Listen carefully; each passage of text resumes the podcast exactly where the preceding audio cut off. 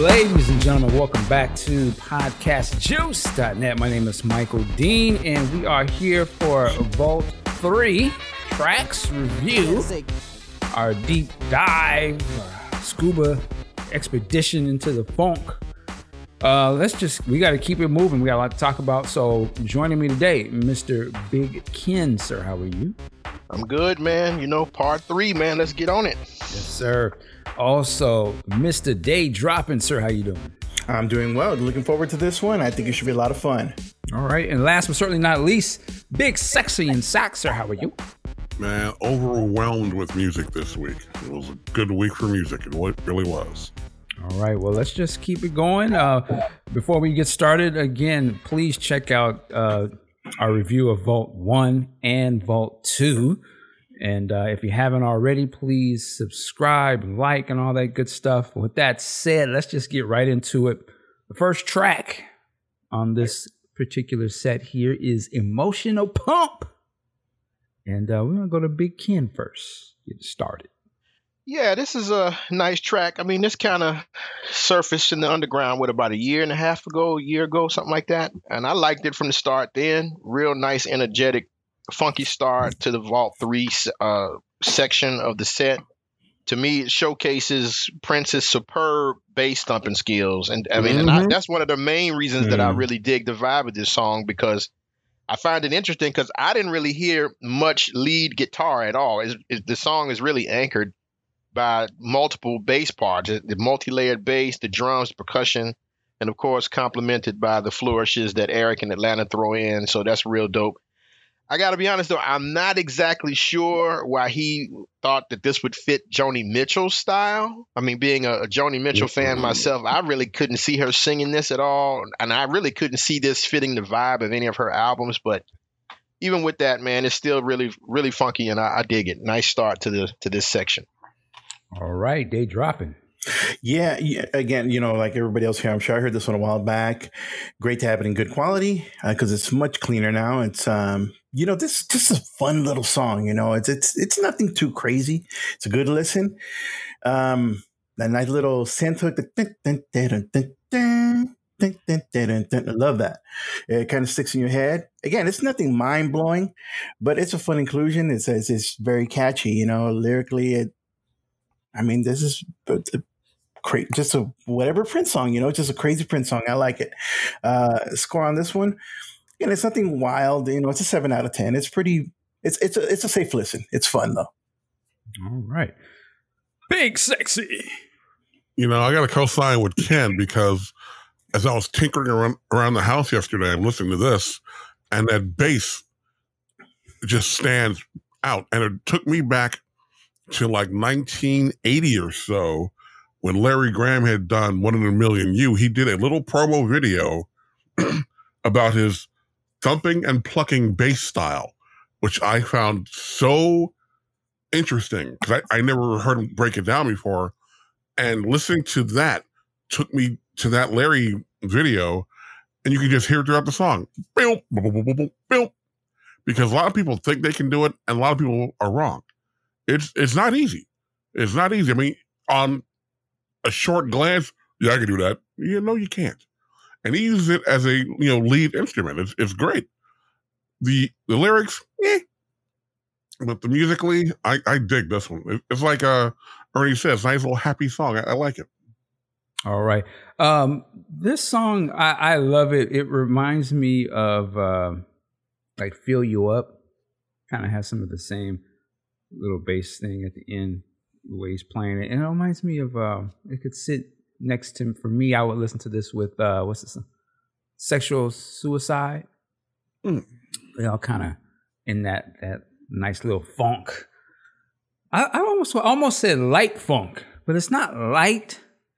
But for, I don't know, for something, only negative thing, if I if I had to say this negative or nitpick, I wish it was a little more deeper uh, in terms of the bass at the bottom. Yeah. You know what I mean? Yeah. But mm-hmm. other than that, uh, this would be like something if I would have walked into uh, Paisley Park back in this time or something, and I just was bewildered by everything. I was like, whoa, this is, this is where it goes down. And I heard some music in the background, it would be this. And I would be like, of course, that's Prince. It sounds, that's exactly what I would think, you know, it would sound like. It, it was like, okay, yeah, he ain't here working. So I, I dig this song, man. Um, I could see why this song wasn't released, uh, but I love that it's included here. Like I, I, I dig this. All right, um, next up, man, this one's been around for a minute. Uh, Rebirth of the Flesh, and I'll go to Big Sexy. You know, like you said, this has been around for a while, and the guitar takes me back to like a Sly Stone vibe to it, and the horns change it up, and so do the the uh, background lyrics. But it's it's kind of chaotic at first glance, but he's definitely got a cohesive point here, you know. And I think, and it's like a the outro, I believe, and I don't know what the intro could have been, but I like this. You know, it's like um. I wouldn't call it like a B-side type deal, but it's definitely like a little B-side, little, little surprise nugget you find somewhere, and here it is. All right. Rebirth of the Flesh. Let me just throw mine in real quick. I've always loved this song. To me, this song in my mind was always like, it would have been some aborted or a secret album or something, and like it would have started with this. Like, to me, I just feel like this song was such an introduction of like, I'm coming with some different shit. Cause it, even when I first heard this, you know, when it was on a bootleg, I always felt like, damn, this sound like some weird, like he's just coming raw into your face uh, type of, it, it, you know, it sits in the same vein to me as like, um, we talked about the song last show, uh, The Ball. And maybe it's sort of the Camille voice, but it just seemed like it's like a starter song. Like, this is the new style. And, you know, Uh, I just, I always thought this song was just aggressive, like, and even here they add some shit where, you know, this is not college, motherfucker, and then he's like, you could be my wife, motherfucker. I was like, what? Okay, you're leaning into it. I was like, oh, this is this is this is great stuff. I just, I always wish this song had came out officially. Like, I could have just seen it. I wanted to see it live, like, and I love that there was. Uh, well, actually, Prince put out the uh, rehearsal version of this song years ago. I remember that. But I always adore, I always adored this song. Love it. Um, they do something here different where they supposedly is some sort of the original outro or, or song. I, I'm curious what was going on with the edit of this, because uh, it seemed like the song sort of fades out and then it comes back in. But to me, what it comes back into sounds as if it's mixed uh, slightly different than what we were just listening to. I wish they would offer more information on what that's all about. But uh, yeah, this this jams, man. Uh, you know, this is one of those songs where, I, again, I just I, I go in and do my own slightly little mix where I give a little more uh, bottom to it.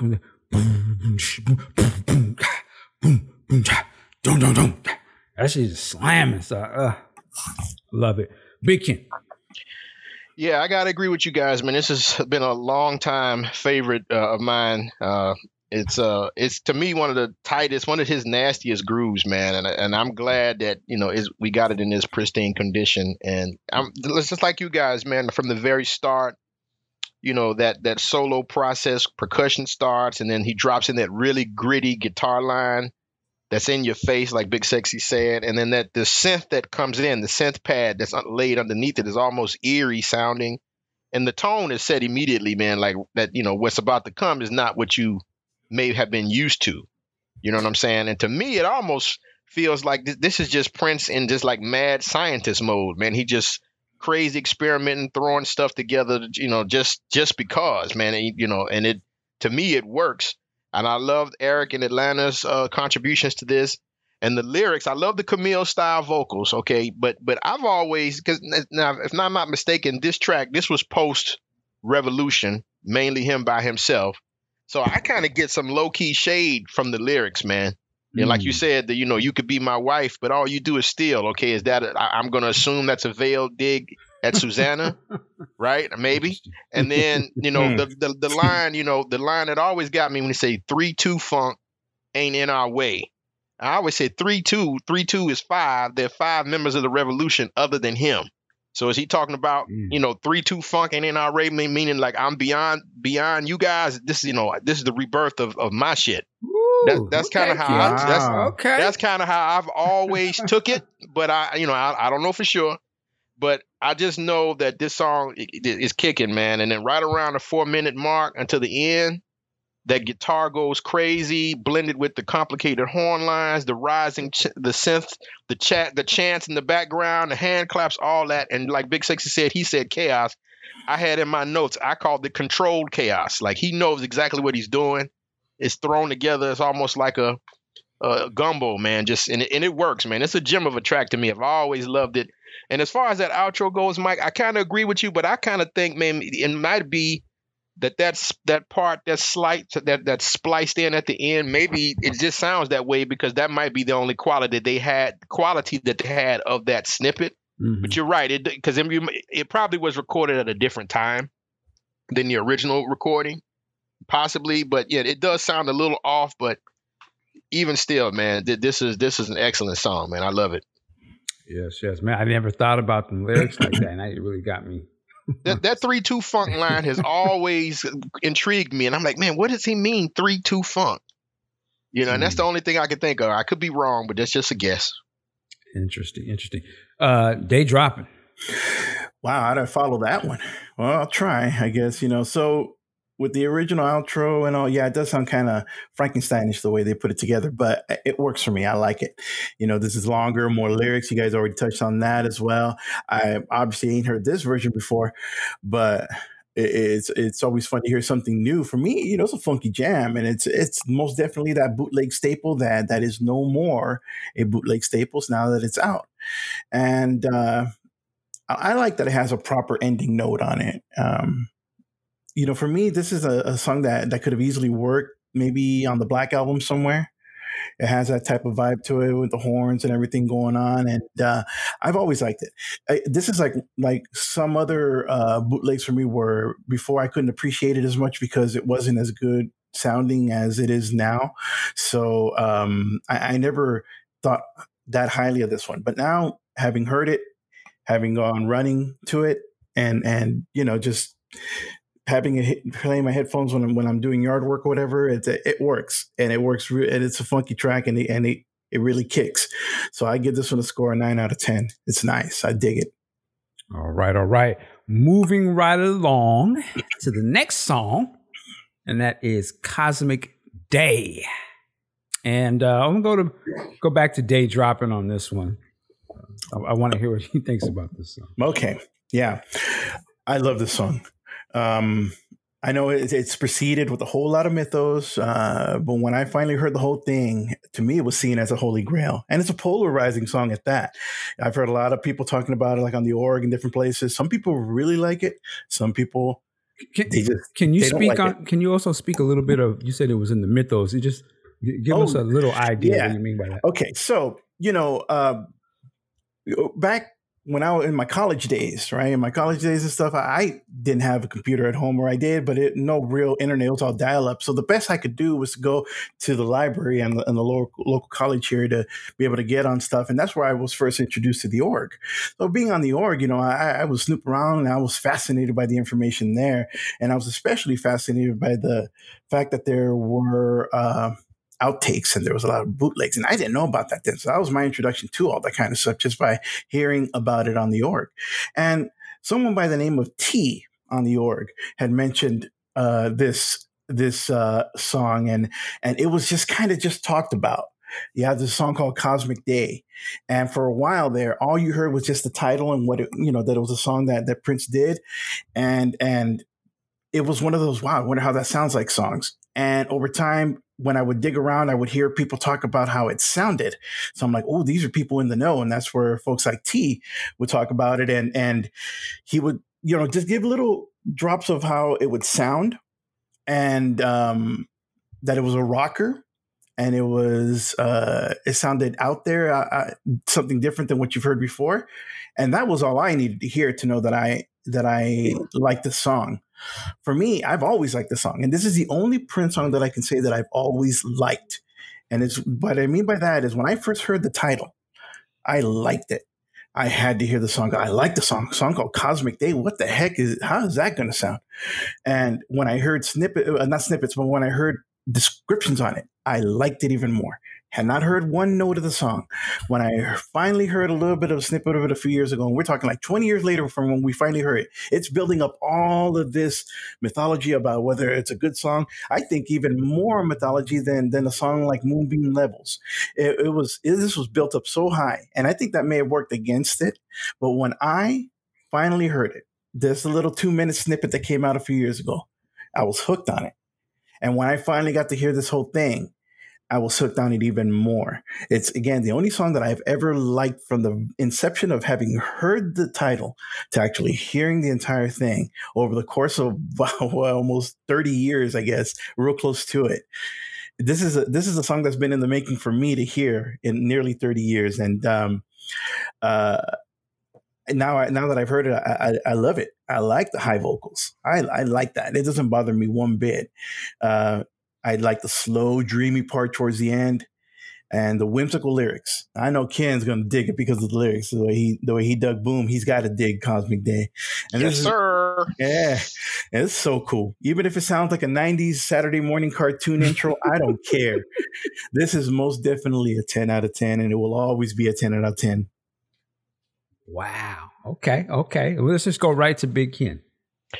I agree wholeheartedly. This is a very, very, very interesting and unique song that I love. And, and like Ernie, you know, I, I heard snippets, small snippets, you know, from time to time before, you know, and they weren't in the best quality, right? So I didn't really think much of it due at the time, you know, because there was just a very small bit that I'd heard.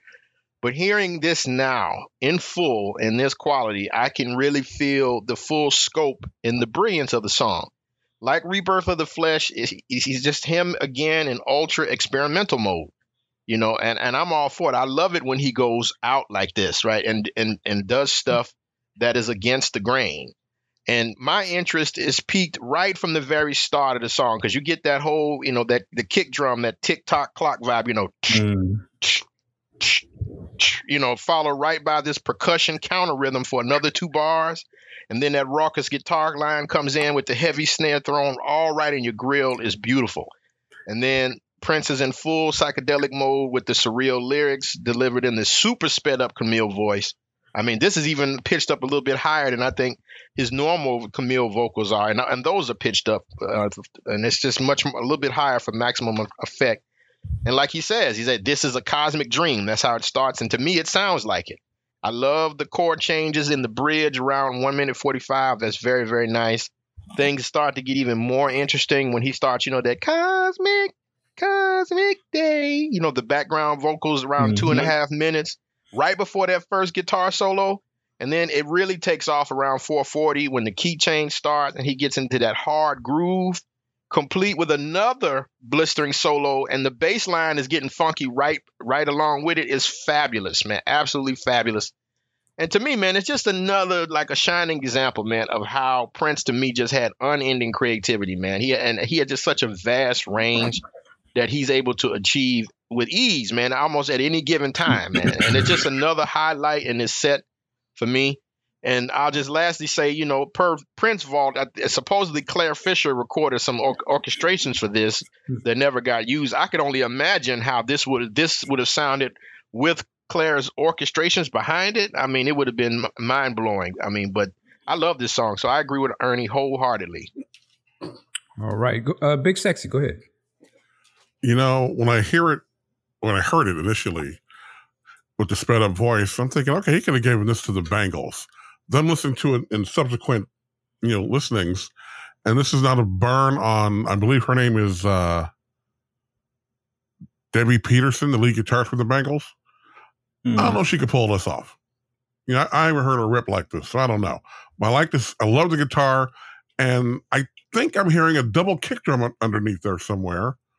And all the instruments, it's, it's all Prince doing his thing. And I like it. It did have it did have a little bit of a um, American Bandstand feel to me because of the high voice. You know, I, I could just see that back in the eighties with the uh, the scarves around the neck and the, and the loud alligator shirts, but when you get beyond that, the guitar is burning and the double kick is burning too. Now, this is a good song. I like it. Let me just stop you for a second. What you said, American Bandstand. Man, I ain't heard that in so long. I know for some, I, I'm just saying for my younger listeners, go, go, go, go do your Googles on American Bandstand. That yeah, was a very, research. Yeah, very important show back in the day. It was.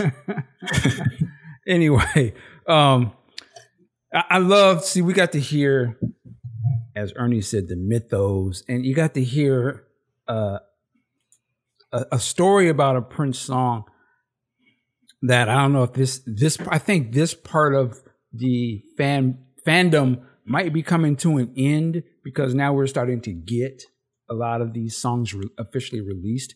But I just love the way you described, you know, you just saw the title of the song and then had this idea in your mind. You know what I mean? It's, it's just the anticipation of it. And then the fact mm-hmm. that we never really got to hear it. And then you hear snidbits of it. it. It's almost, it becomes this like forbidden fruit type of thing. And then when you finally get it, it's like, ah, you know, it either lives up to your expectations or it doesn't, right? Because mm-hmm. you were saying people just kind of go either way with this. And I'm I, I'm going to be the other side of this.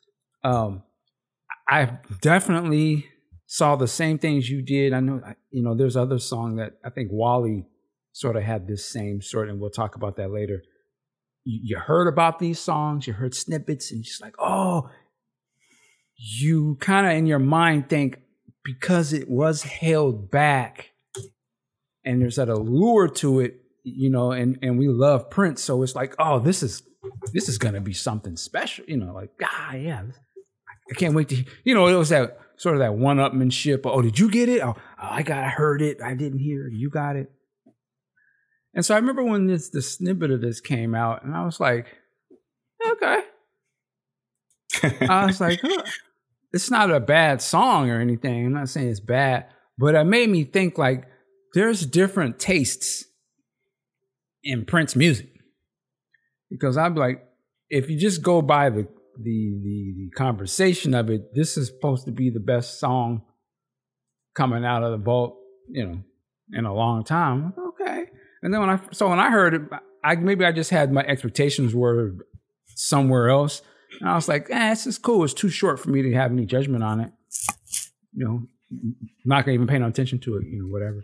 And then when it finally comes out, I was just, again, I was like, I tried to forget the allure about it. So let me just listen to the song for what it is.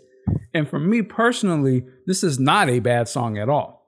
This is a good song. Uh, I actually don't hear anything, for me, special about it. Like, this sounds like some normal Prince type stuff to me. Um, but I, I'm, I'm saying that to say is, it's just interesting how we can have very, very different, we hear very different things in some of Prince's stuff, uh, which I actually would argue, I don't know if we do that with, this may be controversial. I don't know if you go back to earlier Prince songs and you can have such a one way or the other stance on the music. It's just like, it's the shit. Uh, to me, I start, to me, when it gets to this period, is when you can kind of start to have some, there's people who really dig certain things sometimes and certain people who don't like certain things. And this is one of those mm-hmm. songs where I just feel like, yeah, this is cool. Uh, if I take away the, the story of the song, to me, it just sounds just like, so this is, okay, this is a Prince rock song. Like, he's done this before. But I but I do understand and, and, and I also get why listening to it, it can be like, man, this is some out, out there type stuff, because you, you take Cosmic Day, what that says in a lot of people's mind, it'll make you think of some like, yeah, this is out there, you know, this is way out. Where I think if it was just called Rock Track two or something, I don't know if people would have, I don't know if they would have looked at it. And it's just like, oh, okay, yes. But, mm. but that, the importance of titling and everything adds to it. So, uh, That, that's just my take on the song, but I love the uh, the parts like Ken was breaking down when he gets into the solos and stuff. Yeah, that shit is tight, man. It just sounds like that classic Prince sound to me. Like I can, I hear it in the instrumentation, even if it's playing a different genre of music.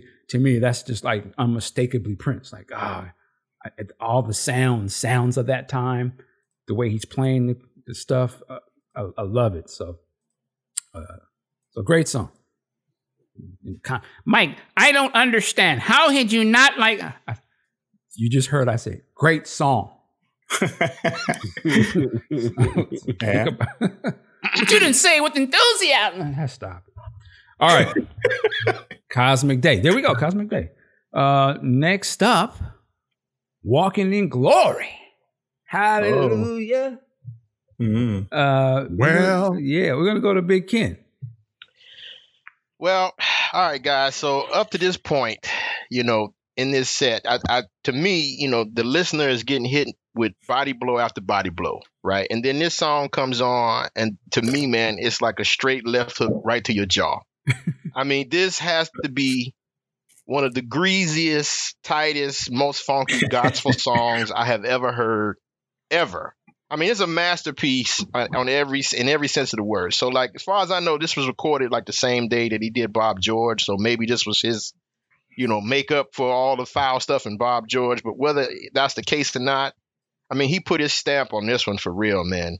And I remember, man, look, when I first got the set, okay, I got the headphones on, you know, as we discussed in the previous two shows, you know, there's been plenty of bombshells, you know, moments up to this point. So I'm sitting there grooving to it with my headphones. About thirty seconds into it, man, I realized that I'm hearing the Two Nigs United for West Compton, and I swear yeah. yep. it suddenly felt like I was eight years old at Christmas time, and I opened up the box and saw the brand new Atari twenty-six hundred. I know I'm dating myself, but that's how happy I was, man. Like, you should have seen the grin on my face. I was, I was, my wife was looking at me like I was crazy because I was in the chair, like bouncing around. She must have thought I was having a, a fit or something. I was like ecstatic.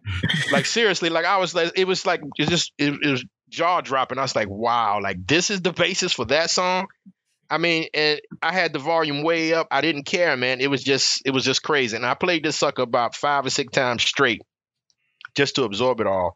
I mean, it's nasty, man. Like the, the drums in the pocket, that walking bass line, his vocals, lead and background are perfect for this. He's even got the offbeat, you know, church hand claps going through it at particular times, you know, that, you know, give you that church vibe. And during the last couple of minutes, I, I love it when uh, on songs, you know, he's done it on num- numerous songs, and then Time does it as well. You know, they get to them grooving parts, man, and, and they hold that that one keyboard note extended long time. You know, like he does the same thing here. You know, and at the end of this song, he's got that uh, that organ um, note just being held down for a long time while he's killing the guitar solo.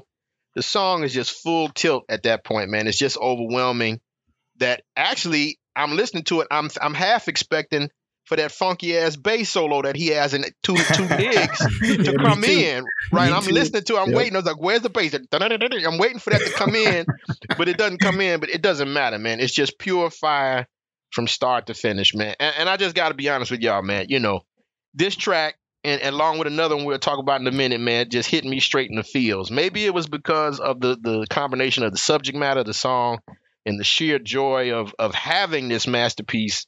But whatever it was, man, it just, I don't know. The, the song hit me in such a way, it had me feeling some kind of way for a minute. So this is a no doubt highlight in the set for me, man. Just, you know, one hundred out of one hundred, man. I mean, it's just awesome. All right, Big Sexy. You know, again, this is definitely put on your Sunday best and ladies get them big church hats. Let's go. But like Ken just mentioned, underneath it, like in the second half of the song, really, there is this blistering guitar solo, you know, but you take, I mean, again, I'm not saying you can't have that in church, but this is definitely full on gospel. I'm expecting Bishop T D Jakes to just walk in any minute now. You know, he is going to work here. You know, I, I can, I can just see people falling out, you know, with the tambourines and the, and the little handheld fans like, oh, well, take me to the next level. You know, and I'm, I'm not going to get into issues of theology, theology, excuse me, and music, but I could easily see someone in that musical realm covering this easily and doing something with it because it, it it's really that genuine and it's that good. All right, Mister Day dropping. Okay, so I, I've made it no. Uh, uh, nothing hidden that I don't care much for, for Prince's types of, uh, um, Uh, the gospel sounding songs, and I don't, I, they've never been that, that high on my list, to the point where I like Purple Rain, but to me it always sounds kind of churchy as well. And, and that a little distracting for me on it, although I love the song. Right. So I've, and on the panel here, I've always made that point. However, Walking in Glory. Wow. I mean, who knew Two Nigs United for West Compton had lyrics? I know I didn't. You know, I, I love it. And I know, I know, Michael, you're digging this one. You know, I know it, because it, it, this is definitely that Sunday church song for sure. But you know what? It works. It works one hundred percent. And I'm one hundred percent cool and behind it. You know, and, and, and you know why? Because I know that Prince is feeling this track like no other. He is so in depth in this song here. I mean, he, you you can see, you can picture his facial expressions as he's as he's recording this. You you know, and and just when you think you're, it might be done around the three minute mark, it, then it goes full guitar mode, like like Big Sexy said. This should have been released on something, but but I what on Sign of the Times? I don't not Love Sexy's Black Album. I don't know. Should have been released somewhere. I'll tell you what though, man, this is. This is a song that's going to make you look like a fool in your car, is what it's going to do. You're going to look foolish in your car because you're going to be singing to it. You're going to be dancing to it. And people next to you on the stop, at the stoplight are going to be staring at you really good. It's, oh man, this is a ten out of ten. You can't, you can't go wrong with a song like this. And if, if this doesn't get your blood going, don't get your, at least your, your big toe stomping. Uh, I don't know what will. You're dead. You got no pulse. You're dead if it, if it don't do that. So, you know, if you're hearing it and you ain't moving, you better go to the hospital because something's wrong. So that's my take on it. ten out of ten. Wow. Wow. I would, I look at it this way. It, if this song had came out back then, it would have probably blew me, blew my mind. Like, cause I wouldn't, uh, I wouldn't think to associate Prince with sort of more of an overtly gospel type of music like this, but in his style, because he never released anything like that's that. That's what I'm saying. So it would have blew yeah. me away. I would have been like, "Whoa, huh?" And and you asked a good question. You're like, where would you have put this?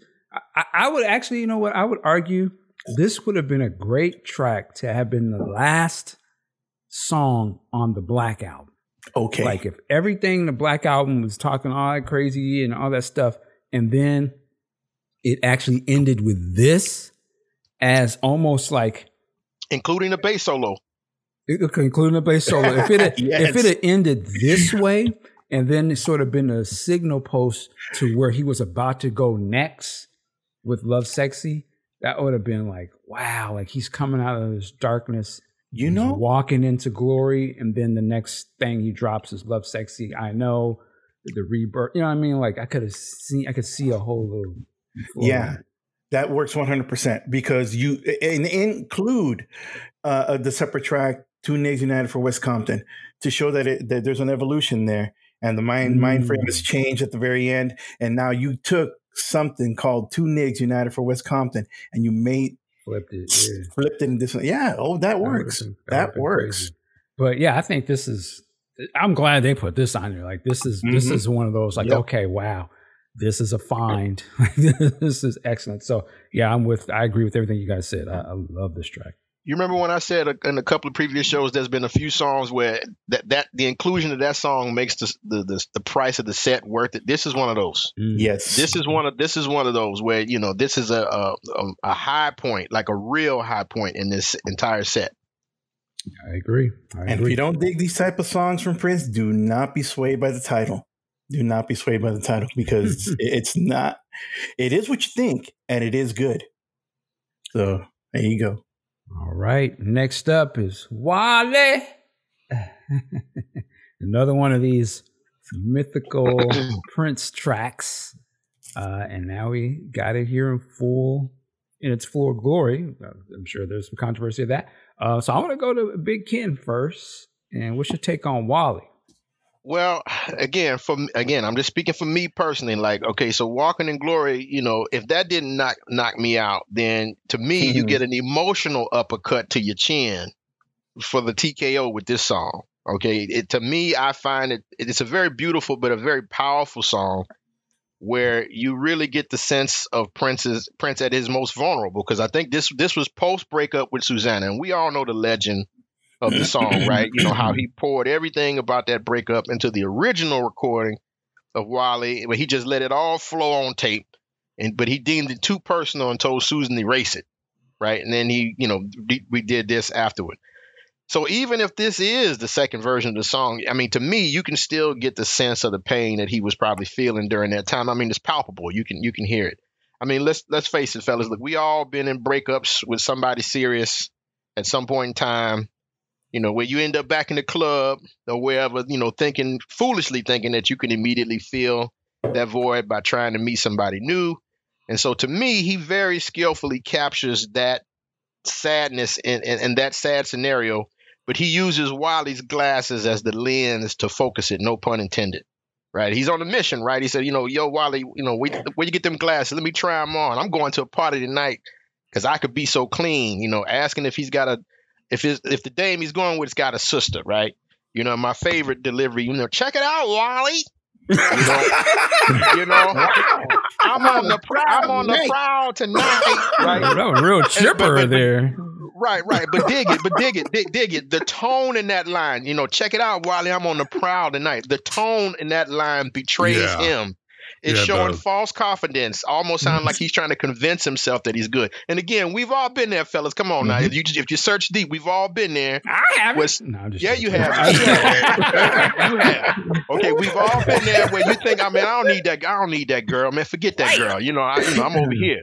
But but you're not really right, right? So it, it, it it's just.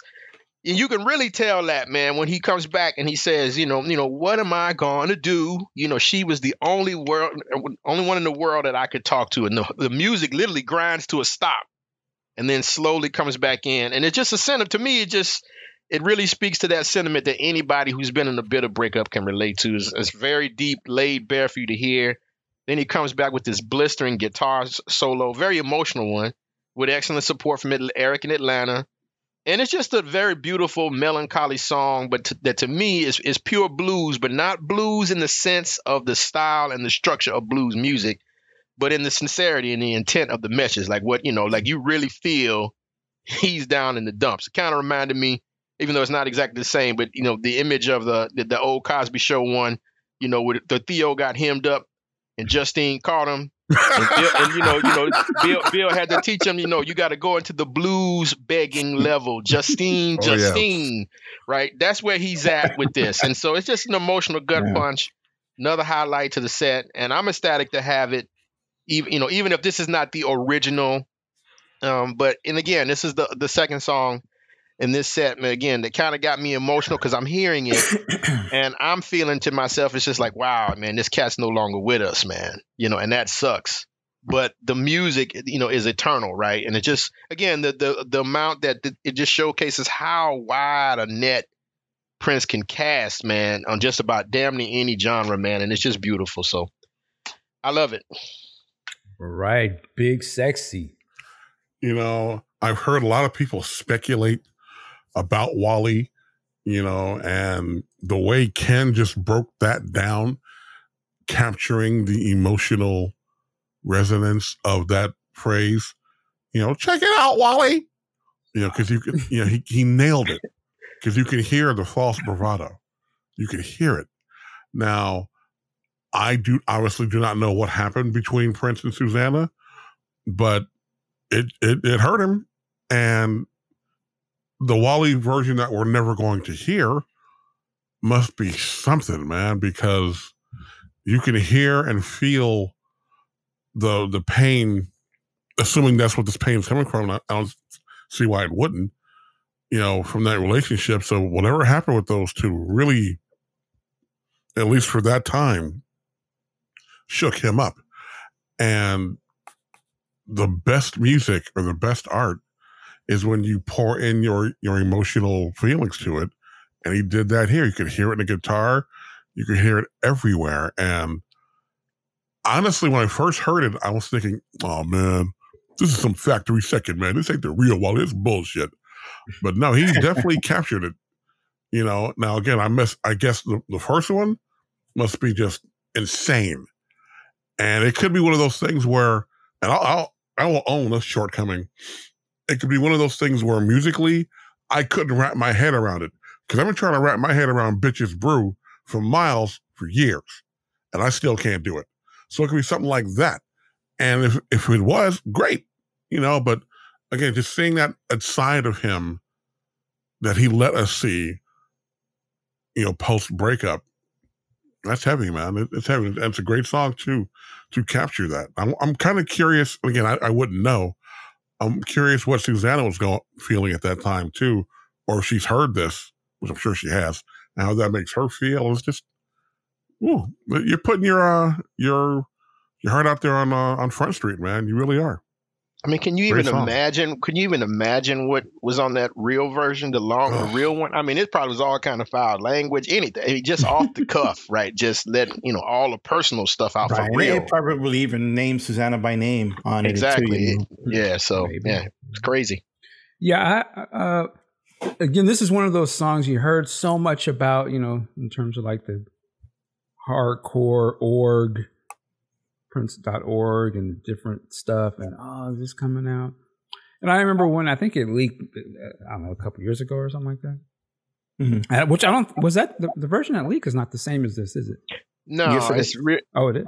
Or, it is. It is. is it? This one, this one's just cleaner though. Okay. Okay. Okay. And you know, I was a little underwhelmed at the time, and because of just the quality of it, I just was like, I don't even want to listen to this. You know. I'll wait if it ever, you know, comes out. But I, I was like, you know, salute to Wally, the real Wally. You know what I'm saying? Because that's a, you know, I, I know that's a good look for you. Anybody, you know, trying to check your credentials, you know, like, nigga, I got a song. Wait, what else? What else I got to show you? You know, it'd have been one thing if he had a song called Neil. But I'm just, but he doesn't. Oh, man. But with that said, um, I, I I do love the music on here, man. It's, again, it's just that time period. It's just all the, the you know, Eric Leeds is coming through, and the guitar. It all just has that sound and that tone of that particular time period, which I love. So I, I can't help but not love this song. Uh, and for everything Ken said, or just about the way he's singing it and stuff, I love this. Uh, Prince does these types of songs. I think my favorite of these sort of breakup songs would be um, I Hate You, which I think mm-hmm. he masters it at that point, you know, uh, but he he's able, he, he knows how to capture that kind of, it's almost like, I hate this, like, bitch, you ain't shit type uh, things that he likes to do in his song. Like, because his early songs, he was like going in, uh, what's it like? Something in the water. Yeah, he like was that. angry. But he was literally like, bitch, you know, he was like going, you know, sort of that abusive kind of dude. But here is some a little more simpish, which I, I can appreciate. But he's talking to his mans. That's what I'm trying to get to. He's talking to his mans, Wally. And that's what I'm saying. Yeah. I think it's, we can't like understate what Wally and these cats meant to, meant to Prince during these times. Like, you know what I mean? Like, the fact that, you know, he's, that was his boys. And he's like, man, I'm mm-hmm. going through something with these females, man. Man, what's up? Wally, oh, what you think? Play, well, you know what I mean? It's that, to me, it has that type of vibe. It's very much the same type of camaraderie in this song as you hear later in years, not from Prince, but in like rap songs and stuff where you, you're always talking to your boys.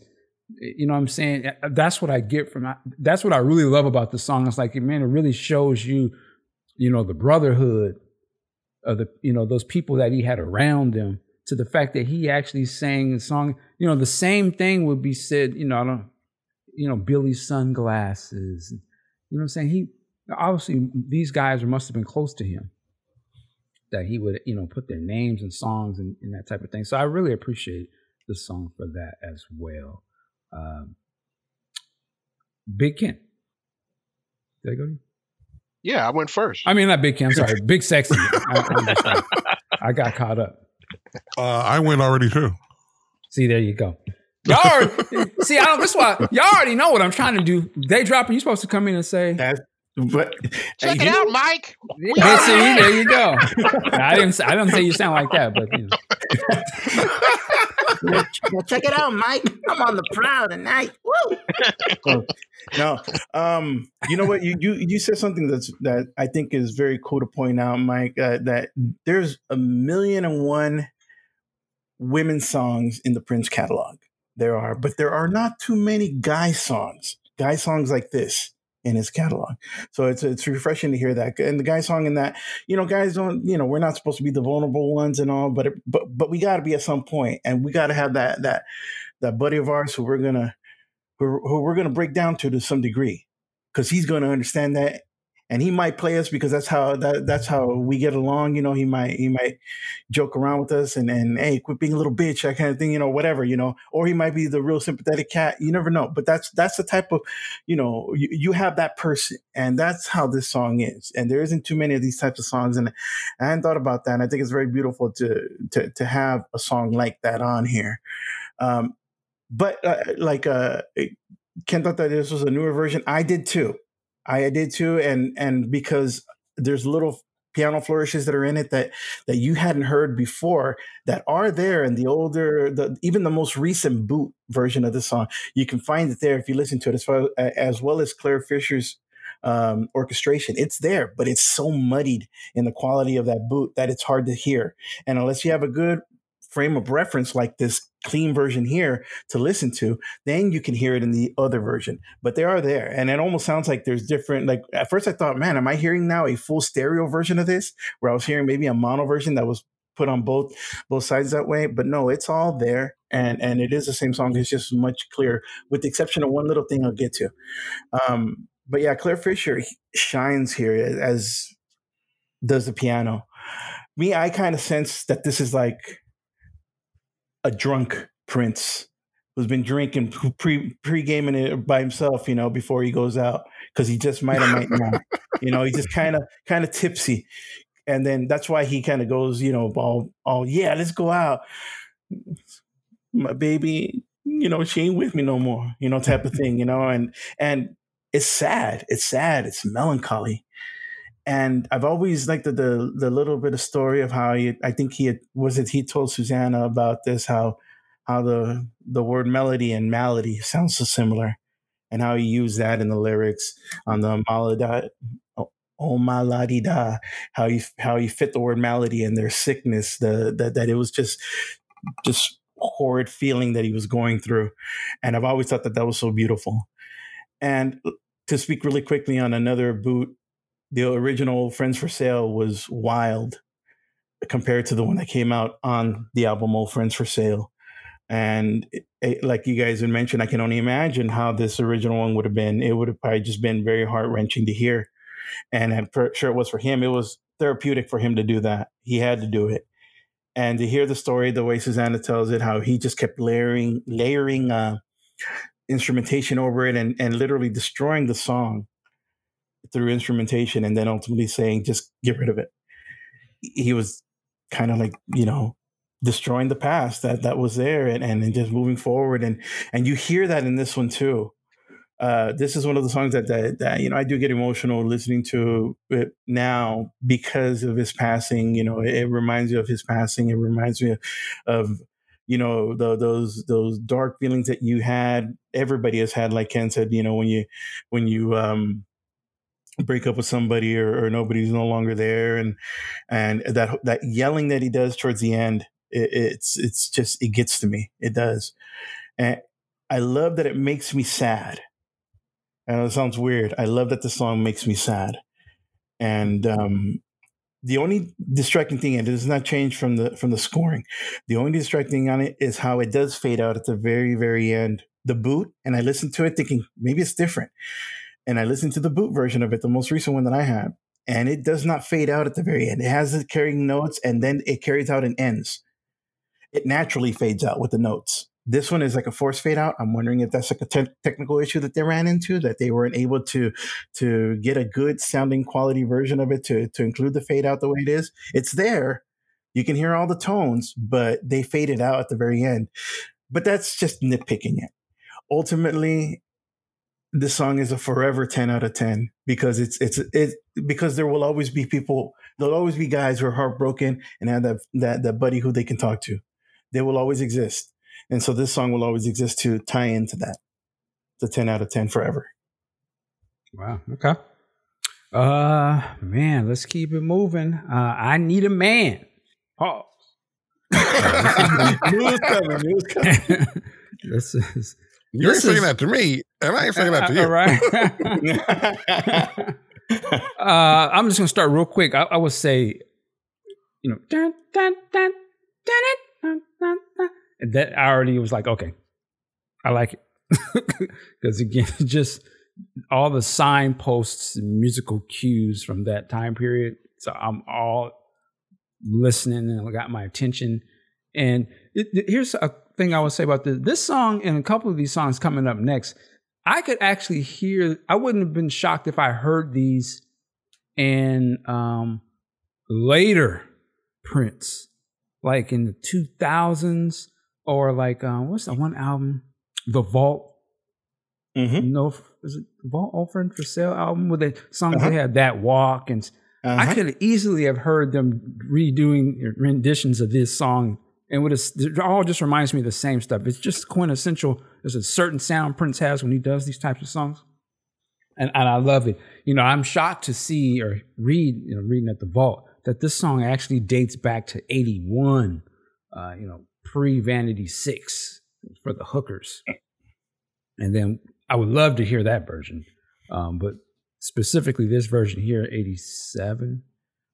Um, I think this is cool. It, it just sounds like... Um, It sounds like a rehearsal to me.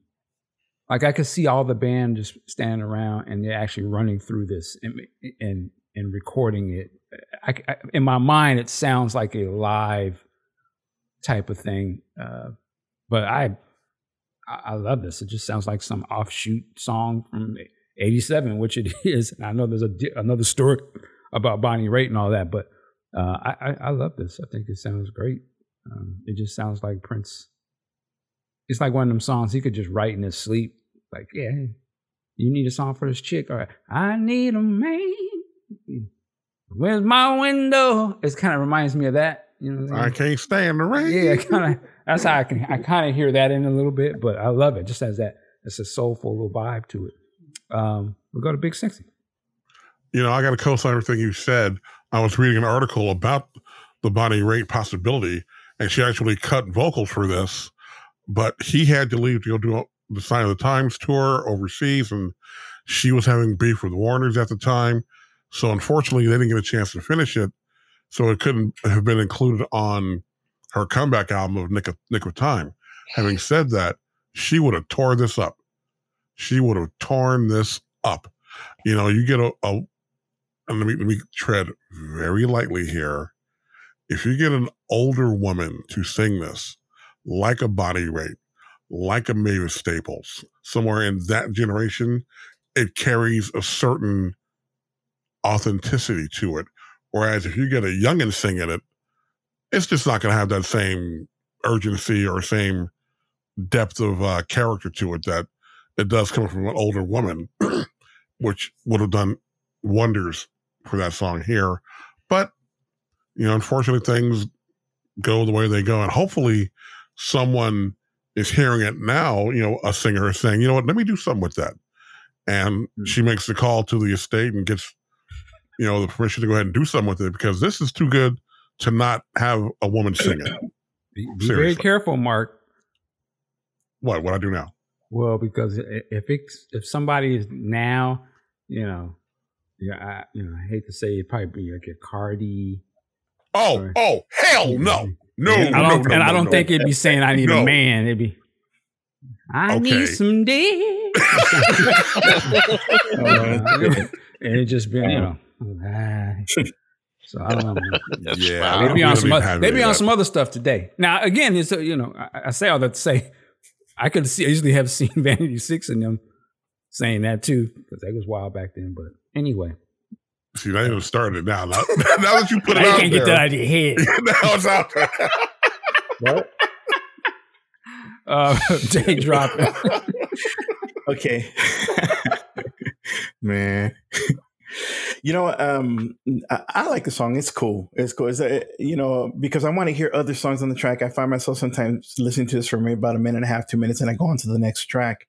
And that doesn't mean that it's a skipper for me. It's a, it's a song that I had, I go back to from time to time. I had to listen to. Originally, when I did this scoring on this one, I had it as a five out of ten because I didn't, you know, it, it, it. But I noted that it was something I was going to likely. It, it's a grower type of track, and right now I feel it's more like a six out of ten. Um, I mean, it's cool, but it's not something that I'll be coming back to over and over again. I say that now, and in late October twenty twenty, and you watch come the end of the year, next year, I'll, I'll be listening to the song over and over and over and over again. But it, it's a cool song. It's okay. It's just, it doesn't really stand out for me, you know? So, you know, six out of ten. Damn. Six. Okay. Okay. Damn, six is rough. um, coming up next, my man, Big Big Ken. Excuse me. Yeah, I, I kind of agree with uh, Mike and uh, and and uh, Mark on this one. I, I dig this one. This is a pretty funky track. I, I really like that that six notes that six note six note bass line. You know, that dum dum dum dum dum. You know, that's pretty tight. It's heavy. It's, I mean, it's not heavy with the thumping and the popping like he's done in other songs, but it's just, it's funky the way he's got it anchored through the song and how it just skips along through the song, keeps the whole song in pocket. So I dig that a lot. Like the turnaround, the two and a half minute mark, that's pretty good. Eric in Atlanta doing a thing. Eric in Atlanta, man, throughout this whole Vault section, man, they have been, man, instrumental in, in, in a lot of this, man. They they add such such a texture to these songs, man. It's just ridiculous how important they were. Um, and I really dig the breakdown at around four and a half minutes that take the song out, man. Because, you know, and Prince must have liked it too, because he, you can hear him say, skip the change, keep grooving. Mm-hmm. So he dug it. So yeah, I dig it a lot, man. Um, you know, it, it probably would have been really emotional. I mean, uh, really uh, interesting to hear um, Bonnie Raitt's version of it as well. But yeah, I, li- I like this one. This is pretty cool. And to me, Mike, when you said, you know, you could hear it on other, you know, and some older stuff, I, I kind of got the vibe, man. From whatever reason, this song, maybe it's the, what's the word I'm looking for? The, the, the live sound to it, to me, immediately brought up stuff like, you know, Love to the Nines, you know, Sexy mm-hmm. M F, mm-hmm. you know, I, I could, I could see it fitting on the Symbol album a little bit as well, you know, okay. with the way, it, the way it sounds, but yeah, I dig this one. It's pretty good. All right. Uh, just keep moving. Promise to Be True is the next one. And this song to me is, is another one. I listened to this, and again, I could I could hear this on a later Prince album. Like, you know, I don't know if it's like you said, that live sound to it, but this sounds like, I think I mentioned it earlier, you know, About That Walk, or it has this, that same kind of vibe to it. I, and I love this song. God, I, I never heard this before. And it's just so catchy to me. I, you know, the hook is, when Prince wants to write some hooks, he can write some hooks. And he was writing some hooks here. I don't know if he was intentionally trying to do, you know, like catchy pop music, which I don't, I'm, I'm not mad at. Um, but yeah, I, I loved it. I could, for some reason, I could see, and I, I don't know who this was originally for, but I could see Sheila E. I could have easily seen this been on one of her records back then. I could hear her voice on this, but I, I love it. So this is not like something he could have pulled. He could have took this out of the vault on some of his later stuff and say, I mean, we doing this. Uh, we, we, we're going to play this song. Uh, so I love this. Uh, Day Dropping. Yeah, uh, you kind of took what I was going to say about this one too, because yeah, this reminds you of it. It's About That Walk completely. Um, they work great back to back. You cue them up back to back, either one before the other. It doesn't matter. It's, they sound good. They complement each other actually. Uh, and that's a good thing. Uh, I like the song. I mean, I don't have too much to really say about it. It's a fun little track, and I like the ending. The ending's really nice on it. Um, I mean, Prince can do these songs in his sleep also. I mean, it's it's an eight out of ten. It's a great song. Yeah, ten. I respect that, Big Ken. Yeah, uh, I dig it. This is another one, you know, I, I think actually the last one, this one, and the next two were all like offered to Bonnie Raitt at some point. So I, I could just could see her digging this one or doing something with this. I heard the song, man. It immediately gave me, you know, I Could Never Take the Place of Your Man type vibes for some reason. Mm. Um, Prince's vocals here are, are pretty cool. I like the, you know, the the attitude that he delivers them with, um, you know, and I like the that bluesy gospel tinge ending.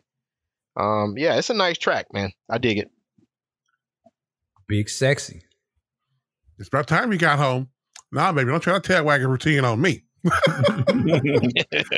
I could see this being part of like the live vamp of It's Gonna Be a Beautiful Night. I can see the band taking this and just running with it. You know, you got the horn section just blistering. You know, band is cooking on fire with this one. Now, granted, he did offer it out to Bonnie Raitt and whatnot, but back in eighty-seven when he redid it to this version, should have kept it. Should have kept it as a B-side and break it out at the end of the Sign of the Times tour and just kick things up to another level. Because this is funky. I love this one. Yeah, now I'm trying to remember where I remember this from. This was like uh, the Love Sexy shows, were they, if I'm not mistaken. Were they... And I, I could be off. Maybe it's sign. Where that? Dun, dun, dun, dun, dun, dun, dun.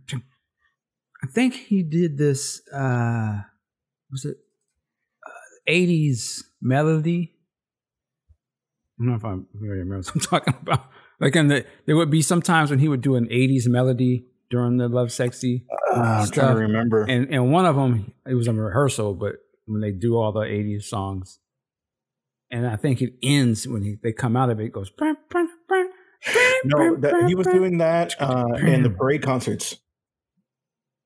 Okay, well, I mean, I know he was doing it on the.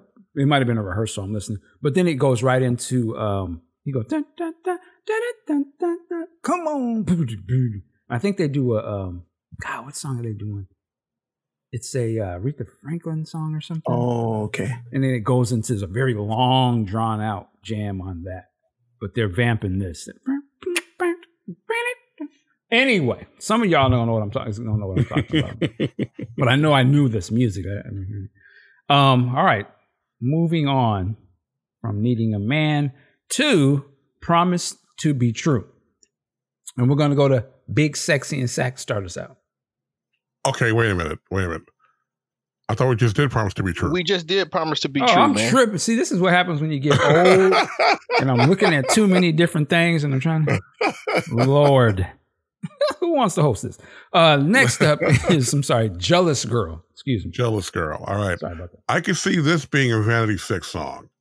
Hmm. You know, because the song opens up, yeah, see you looking at my man, I will cut your ass. I'm like, whoa, whoa, whoa. Style it back. You know, but clearly this... is something he was trying to put together for someone else. And that's great.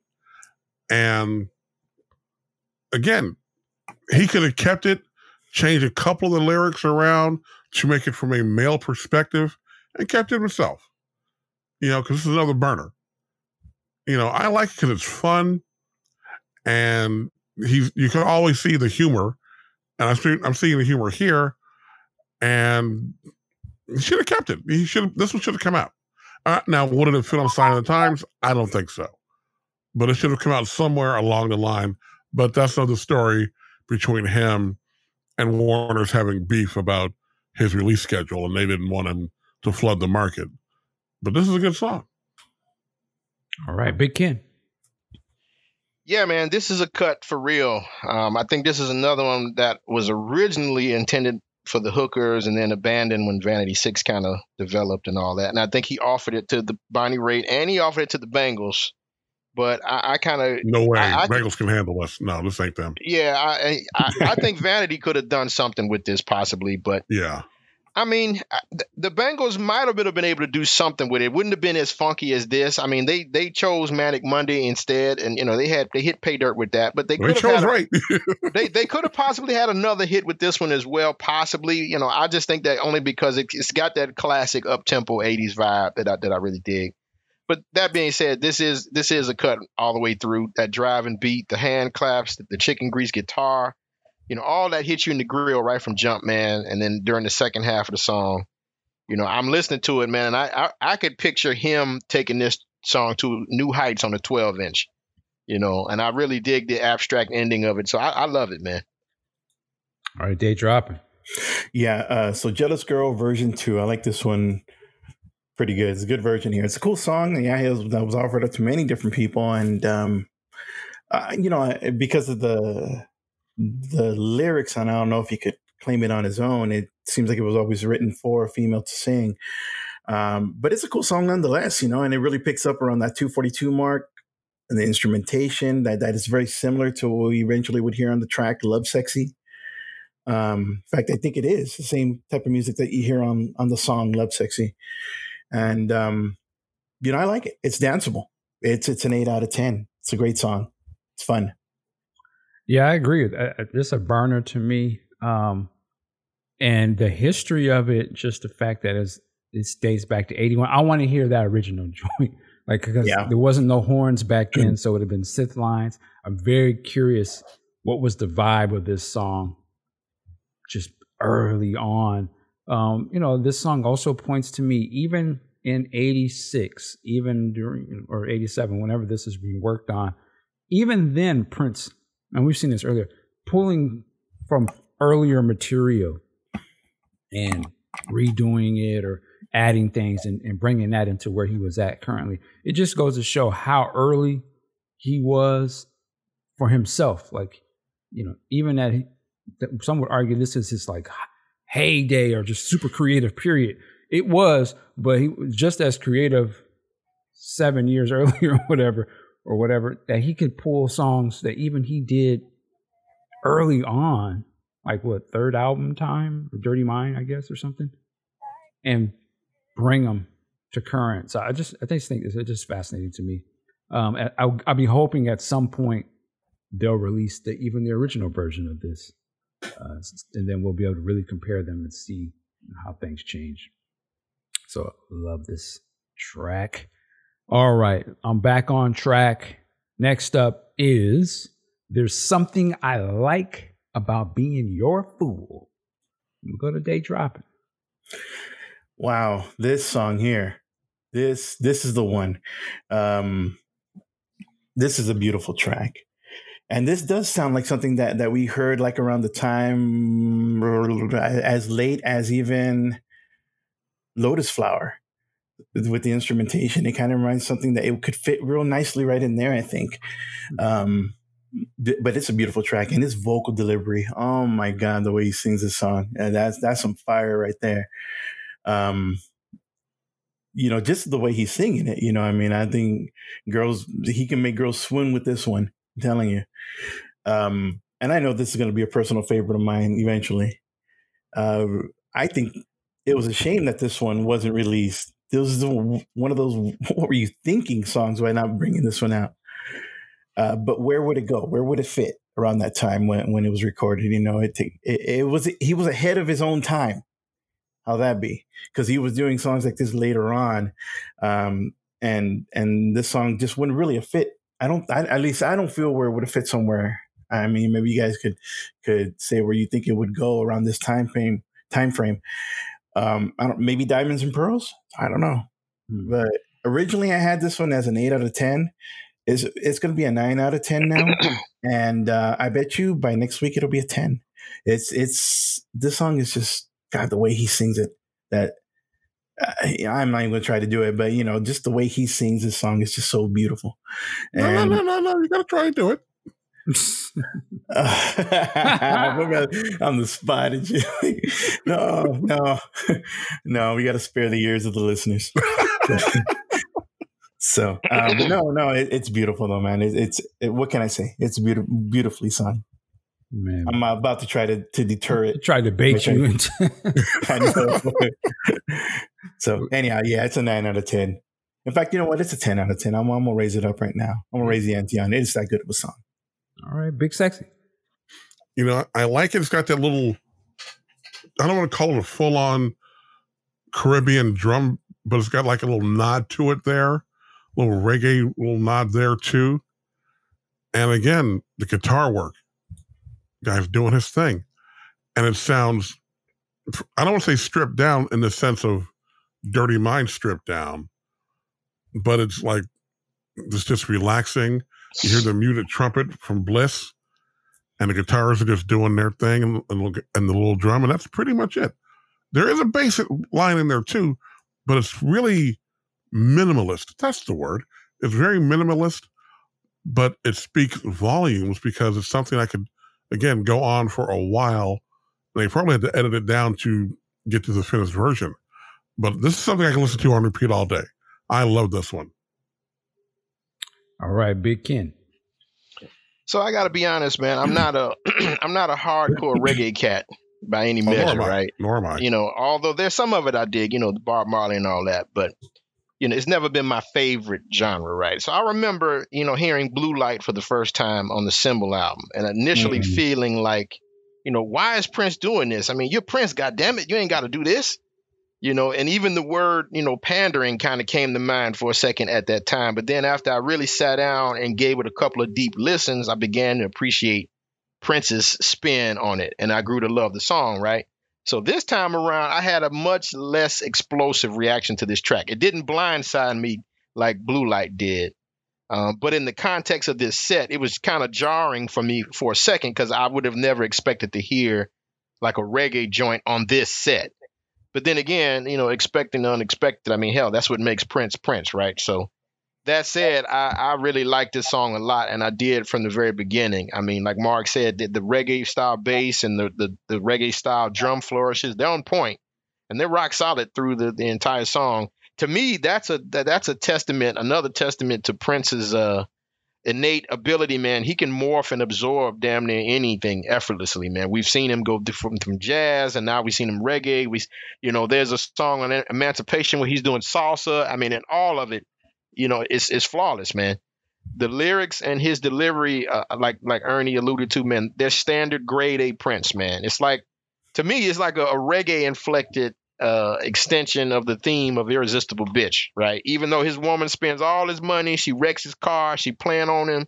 But when the chord changes come in and he says during the chorus, you know, you mess around all over town, but honey, we're still cool because there's something I like about being your fool. You believe it. Like whatever she got is good. So he gonna stick with it. Love that instrumental section that goes on from like two and a half minutes to the end, including that expressive guitar solo, which to my ears kind of brings the vibe of the solo that's in Alexa de Paris to mind. Yes. And as a matter yes. of fact, you know, okay. all the guitar, all the guitar flourishes throughout the, that he's doing throughout this song. I'm talking about like during the verses, you can hear little stuff that he's doing on the lead guitar. I mean, it's beautiful, man. So all in all, this was a very nice, very unexpected gem in this set. Wow. Interesting. Um, You know, the thing is, I listened to this and, you know, why wouldn't this have come out back then? And I think the same reason why, Ken, you said it, it it's kind of just, you don't expect this.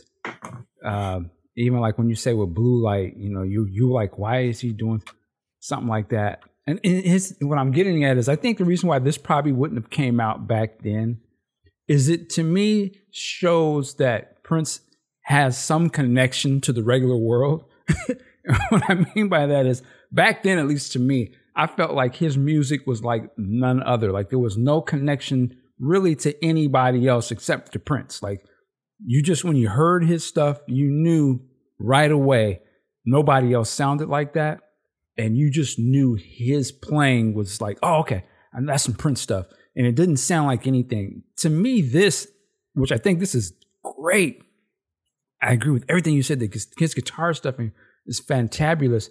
I just think that because it has a reggae vibe to it, it almost tethers it to like, oh, he is doing regular people's music. It's not, you know what I mean? It's not Prince. Like it, it ties him to, he kind of sounds like everybody else. And at least in my opinion, back then, he never, that was the joy about it. It, it didn't sound like nobody else. Like it was no, like, even though he may have been interpolating other styles and music, he did it in a way that you didn't know that. Like he would he would pull from something so early, unless you knew about that music historically, you couldn't have placed it like I can now.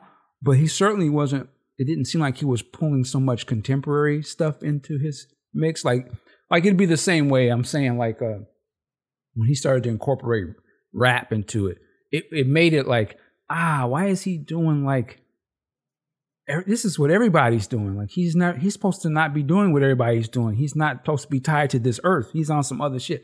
And I just think if you would have put this out, though this is good, it would have, to me, in my opinion, it would have made it seem like, oh, he can play actually, he can play all the types of music, but he can, he, this sounds like something somebody else would do. Like I could hear, you know what I mean? If that makes any sense. So I can see why this would have not came out, in my opinion, because it makes it sound like he's doing a regular type of music, which I think happens to his, in his career later on, where he's so talented, and I don't know if this is a thing of maybe him holding himself back on his records to sh- just to to not do straight type of music. Like, I'm only going to do the music with my spin on it. But I think as he goes later, some of the stuff you're like, this is dope, but it just sounds like a super accomplished musician that can play anything. But it, where's the, you know, where's that seasoning that he only has, that special taste that nobody else has. Now his stuff tastes like everybody's. It's just very well done, but it's like he's cooking everybody's stuff. So that's why I look at this song like, yeah, this is dope, but I could see why it would have been held back, just because it it opens the door to, oh, he sounds like you you want to compare it to Bob Marley or something. You know what I mean? That's, you know what I mean? So that's how I would I would take this. Um, did we get everybody with this one? Mm, I think so. We did. All right. Yes. All right. Uh, next up is Big Tall Wall version two. And I really love the other version that we had earlier. So this would be interesting to, to get a take. Uh, Big Ken, how does Big Tall Wall version two hold up for you? It does hold up very well. I've, I've loved this version for years. Always been one of my favorite boots. Uh, It's really not much, that much to say, man. It's just a masterpiece in minimalism and sparseness. It's, and it, but it's unique, uniquely Prince. It's just excellent layered vocals, harmonies, and all that, and the and the drums, man. The dual overlapping parts, especially at three minutes fifty-one, I've always loved that, man. And, and one of the benefits of, the, of a set like this, man, to me, for an exceptionally prolific artist as Prince, it gives you kind of a a peek inside the creative process, right? How he can swiftly go from one extreme to another. And like you just said, man, like version one is so different than version two, but they're both excellent, man. I love them both equally, man. So this is a, this is a favorite of mine. All right. Day dropping. So for me, this is more like it. I like this darker version. I like that it's cleaned up. Um, we've all heard these the bootlegs in, in varying degrees, and, and they don't even come close to how clean this version is here. Uh, and this is another bootleg staple that's been finally released, and I'm glad that it is. That that folks who don't go searching uh, the nefarious depths um, can now listen to it and, and enjoy it. Um, I believe that this musical tone fits lyrics very well, um, and and I give this one an eight out of ten. And I would like to now take this time to go back and talk a little bit about Big Tall Wall version one. Now that I've healed from my wounds from from from giving the score on that one back then, um, I can I can now say that, you know, I, I, I learned from that one. And when I did say Soul Psychedelicide, I found that I did something I should have done with Big Tall Wall. I did it on Soul Psychedelicide, because then I said then that that. version is so different than anything else that we know Soul Psychedelicide to be, that I had to distance myself from that and not trip on that, and and I could give it a better score. I had to do that with Big Tall Wall version one. I have to just, you know, say, okay, take this individual song for what it is, and don't necessarily compare it to the other one, because like Ken said, they are so extreme. So uh, this version here, version two, it's an eight out of ten. Version one, after having heard it for a few more weeks and then taking that kind of a thought to it, that's a nine out of ten. From the from barely being a seven, like I said back then, and that was I said it was uh, that was being gracious and all, giving it a seven. No, that's a nine out of ten. That that shit is funky. If I don't compare it to this one here, which would be a that'd be that'd be messed up. That's like comparing children, you know, your children and stuff. You know, that's not cool. So I give uh, the new revised score on that version one is a nine out of ten. This one here, eight out of ten. So it actually trumps this one now, believe it or not. Okay. So there you go. All right. Yeah. This Re- redeemed. redeemed. This version, you know, I've heard it in and not, you know, uh, less quality that we've heard, you know, I've heard it over the years. I never really dug this uh, before, which is why when I heard the other version, I was shocked because I love that. Like, that's a whole, it's just like a whole other thing to me. This one, you know, it's just that particular sound to it. The doom, doom, da, da, doom, da, doom, doom, doom, da. And it's, you know, similar to some other songs he did. I don't really care for that. In my opinion, it's sort of a dry drum beat. For some reason in my mind, I can be wrong. It reminds me of some, it just makes me think of like, it's trying to have some sort of rap, hip hop aesthetic to it, but it doesn't have the essence of it. And it just sounds like a, somebody's trying to do a big, ba- you know, a big drum beat, but it just doesn't have, there's no like, you know, there's no really percussion, nothing in it. And I just, I can't get into it. Um, there's some, there are other songs that, Prince songs that kind of have this, but I don't know, it's just something about it, just not, it's like it's missing something from him, like the soul of it or something. I'm not saying this is bad, but it just doesn't really speak to me. And now hearing the other version, it really just doesn't, it just seems like it's missing. It's just like missing something. It's just too sparse uh, for me personally. Um, but hearing it now crystal clear like this, I, I find it very interesting. I, I, this would be a song for me in my mind visually. I, I be, I'm going to be Billy. You know, kid is in rare form tonight. I just, I'm sitting in the club and he's boom, boom, ka, ka, boom, da, boom, boom, boom. Mm-hmm. Just like, eh. What is he doing? It's like, like all right, he's doing this thing. You know, he be in this thing, man. It's okay. Yeah, yeah, yeah. Big tall wall. You know, I, it, it almost sounds. I could see the the time clowning. Big tall wall. I don't know. Big tall wall, y'all. You know, so, but again, it just goes to show that my man can have multiple takes of these songs and they'd be wildly different. Um, I'm curious why he pulled this song out and did it over. Uh, but I'm glad that it's on here. So now you can hear the comparison into, and again, in just a historical standpoint, I, I'm, I'll be glad that people will be able to hear. They'll be like, man, this is the same song and it's totally different each time. You know, some might love this version, some might love the other. Um, I actually just prefer the other version. That's all I can say. Um, Big Sexy. You know, you hit around the head. I mean, they're stripped down, they're sparse. I'm hearing a drum, a little bit of guitar here, you know, near the end. I'm just hearing, a, you know, a drum beat. Okay. It's not, it's like he took everything else off of it and just left us with this. And it, to me, it sounds incomplete. You know, it sounds like he was tinkering with it and took everything else out of it. It's like, like, like on stage, you'll tell the band, everybody lay out except Ida. Ida, you take it. So it's like he did that here. He, he told everybody to lay out, or he manipulated everybody out. And all we hear is a the drum and a little bit of guitar near the end. You know, it's engaging as somewhat of a novelty, but I just can't take it seriously. Sorry. All right. And I'm going to get mail on that, but sorry, I just can't take this one seriously. There you got a big tall wall. Next up is A Place in Heaven, Lisa vocal. I'm going to go to Big Ken.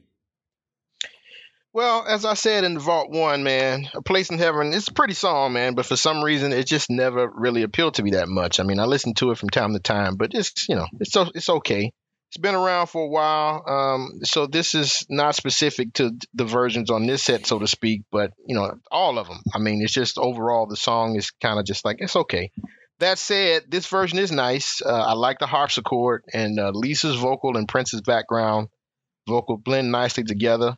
Um, but like I said, it's an okay song. It's just not something I listen to often. All right, Big Sexy. You know, I like Lisa's voice because you can hear her lack of ego in it, because I'm sure on all on all of the Wendy and Lisa stuff, or at least the majority of it, it's it's Wendy, and that's fine. That's fine. But you know, let's hear from Lisa too. You know, I know she doesn't like to sing, but she's not bad at it. You know, she could only way to, to get better at something is to keep doing it. And I think she should keep doing it. I think this is a nice little um, departure, and, and had it gone through and the band stayed together for another year or two, maybe they would have given her a little spotlight during the tour. I don't know. But this this is okay. I like it. All right. I, I would just quickly say, um, never heard this many times before. I actually, just my my nitpick, I would have preferred they, they could have put a different song on this set just because it's already on here previously. Um, but with that said, I, I do like at the very beginning when the beat kicks in, it sounds like somebody is either just slightly off the mic or in the background, but you can hear somebody yell or something. Like a howl. Yeah. yeah. And I love the energy of that because it's such a subdued song, but I could just only imagine Prince like just so excited. And then they go right into it. So I, I, I, I really appreciate that. Um, but that's all I had to say about that. Um, day dropping. Yeah. So with Lisa vocals, uh, I, you know, the, a little bit heavier bass on this one than than on the Prince version, and and that's cool. I mean, I, I like this version too. I kind of prefer Prince's vocal delivery, but this version has its place. It's kind of weird because I, I think it, the song lends itself better to a female singing it. Yet comparing the Lisa's vocals to Prince's vocals, I like it better when it's sung by him. Um, so there is something to be said about Lisa singing it because I think it works better as a female singing it. But I, again, I like the way Prince sings it better than her. It's still whimsical. It's still dreamlike. It's always a song that I enjoy. Um, you know, and, and like the other version, I give this one a nine out of ten as well, because it's just, it's so different than what Prince was doing prior to that, that we had heard, that it just really stands out. It's just a different take on that. Oh, and also, um, I do want to note that um, that Kim was right. That other version, the reverse version, when you play it forward, it does sound very trippy, and and it's that's even a different take still. But and I do like that one also. But um, this for this one here, yeah, nine out of ten. All right, man, nine out of ten. Um, wonderful day, but it's the twelve-inch mix. Uh, I'm going to Big Ken first. Well, as I said in Vault one, this is another favorite of mine, man. The butterscotch and chocolate theme, man, from Under the Cherry Moon movie, man. This is, yep. This is always playing in the background. So, you know, this this is a favorite of mine. So this twelve-inch, man, really is basically a blend of the Prince lead vocal version that's in the, you know, Vault one, and then Lisa's and Wendy's, you know, lead vocals from, from the other version, kind of interspersed with Prince also doing background version vocals. And all together, man, it's, you know, cut together. It's really nice. I mean, I, I love the extended groove of it. And, you know, but I do know that there is a, you know, the, the actual studio version of the song. I, I really would love to hear that. Um, but other than other than that, my opinion of this song remains the same, man. I, it, it's a pretty funky track to me. I love it. It gets mad airplay over here, man. So it's a it's high on my list. All right. Day dropping. Yeah, although I like the Prince version for the the clarity that he has on his lyrical delivery, so I can really understand a lot better. Um, this version is funkier, in my opinion, because of the inclusion of the Revolution and the remix aspect. You know, back on, on the first one, uh, the, from from Vault One, uh, I had said then that if it was it was more fun and it was a longer ride, it would be a ten. Well, you know, this one is that on both aspects. It's it's it's more fun. It's a longer ride. And for those who are wondering, the lyrics on that bit that we would have heard on Under the Cherry Moon on the chocolate and butterscotch scene, well, here, here you have it. This is where that came from. So, yeah, this is the what the other one was plus more. And that's what I wanted from the other version from, from that Vault one. And that one was was a nine out of ten. So I said that if it would be a ten if it, if it upped the ante. This one ups the ante. It's a ten out of ten. All right, Mister Big Sexy. You know, I didn't put that with Under the Cherry Moon until Ken just mentioned it. But now yeah. I now it takes me right back to it. And, you know, again, though, this one, eh. You know, to, to, to quote Mike, I'm not into this one. This one isn't, isn't grabbing me. I mean, it hits me for the nostalgic reference to fill out the score of Under the Cherry Moon. But that's really about it. Yeah, maybe I have to give some more listens, but right now it's just not, it's not working for me. All right. I, I would just say, I, I agree with you. The nostalgia part of it, and, you know, it makes, it reminds me of the movie. That, I love that. I love the other version that we reviewed earlier on. And I think this is cool. The only thing, this annoys me, and it's more so just the techniques of the mixing, the so-called remixing back in the day. All of that sort of double beat and, you know, repeating the stuff over, and it starts to get on my nerves a little bit. And, and I don't like that with Prince Prince's stuff, because I just think you don't you don't really remix Prince, like he's, unless he does it. But I prefer him just playing the damn song. Like, I want to hear the song. Let it play out. But you don't have to add a whole bunch of shit on top of it. So that's the only little thing nitpick about it. But but I, I love that other version, and this is cool too. I love this one too. So I, you know, I'm not mad at this at all. I again nitpicking. I would have. I personally probably would not have put this on the album twice or on this set twice. Just if if I know I have a plethora of all these other songs to play, that would be my only thing. I don't know if this one necessarily needed to be on on here a second time, but, but that's just my opinion. All right, um, man, damn, we went, we went through this one kind of quick. Mm-hmm. All right, here's the last track, and I, I had a, I have some things to say about this, but "Strange Relationships," nineteen eighty-seven, Shep Pettibone club mix. Now, back in the day, you got your twelve inches. It would not be uh, out of place to see a remix of whatever song you got on twelve inch, and it said Shep Pettibone. I never actually know who that was. I assume he was some sort of remix guy. He was very popular. Some stuff I dig. Most of it was not stuff that I personally would be into. Now, he may take, I, I think he probably did some Janet ones too. Back in the day, I used to get the Janet twelve inches. But Prince, and particularly this time period, if if this had came out back then, I would not have been feeling this at all. One, this is one of my favorite Prince songs. This is the jam. So I would have been like, okay, I expect to hear the long version of this. Prince about to get nasty. And we've somewhat got a little bit of that early on in this set.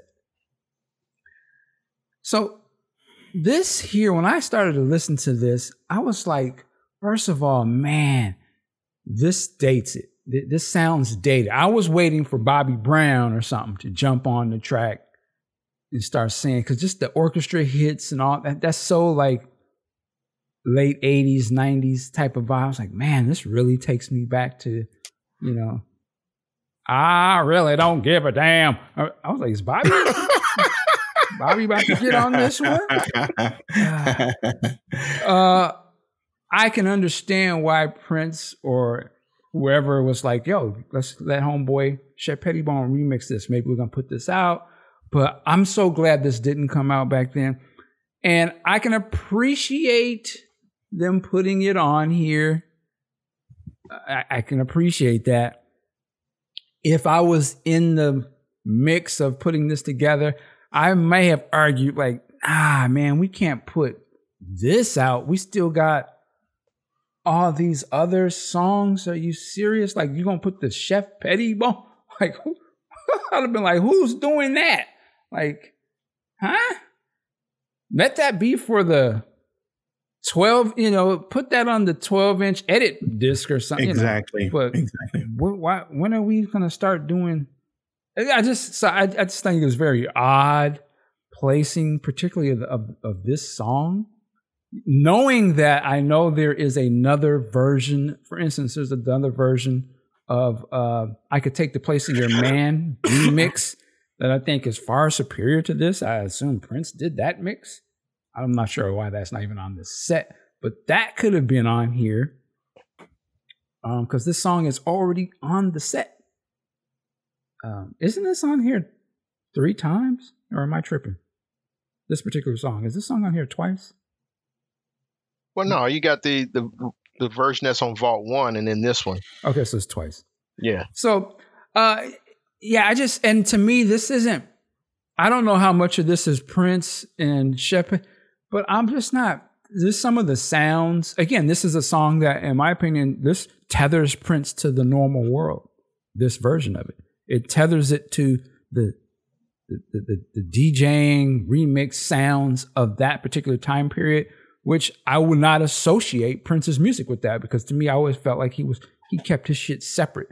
And uh, I think the next album, when we get into the Glam Slam twelve inch, I think there's a Shep, is that the Shep Pettibone did that one? I don't know if Shep did it, but it does sound a lot like this with the cuts and edits and stuff. Yeah, it, it, it started to get into, get into, okay, he's a part of the regular world. And I have to re- catch myself as well. Uh, Hot Thing was also remixed, but Hot mm. Thing ended up containing, you could hear Prince was, there was other, you know, parts that were cut out of the original that obviously they injected into that. So it had more of a, it's not just some remixed up thing. Uh, so all that to say is I didn't really, I wasn't feeling this. And it's because I love this song so much. On, on my nitpick side of my side eye side of myself, I'm annoyed by this. I don't know why. This annoys me to hear this. I don't, I'm, I don't know why. I mean, I'm, that's the, the snob in me. Prince snob, the Prince snob in me is annoyed by this. Like, uh, stop it. But anyway, um, that's my feel on this. Uh, day dropping. Yeah, um, I'm very much agree with you, um, Michael. And uh, originally, I had I had thought a little bit better of this when I first heard it, and after having heard it multiple times already, uh, unlike Big Toe Wall version one, which I felt was better hearing it, I, I don't think as much for this one, having heard it more times. Uh, I'd never heard this one before, and and it it is very much a, the Shep Pettibone remix. Um, I would say go maybe at some time go to YouTube, listen to Shep Pettibone's remix of the George Michael song from the Faith album, a song called uh, Hard Day. Yes. Um, it sounds almost identical to it. There's so many. He well, his staple is on those. He has a certain sound that he does with his remixes, and it's right on there. If you listen to Hard Day, the Shep Pettibone remix, it doesn't work. But you know what? Well, it, it, you can see the similarities. It does work with George Michael because his music kind of goes that route in the Faith album. So uh, it works there. It really doesn't work here. And um, it just seems really out of place, especially in this Vault track. It, like you said, it should have been put in that remix uh, C D or the track. It belonged right there. It doesn't belong here. This really took up way too much time on this that could have been uh, reserved for any other tracks that, that were released then that, that aren't, aren't on here.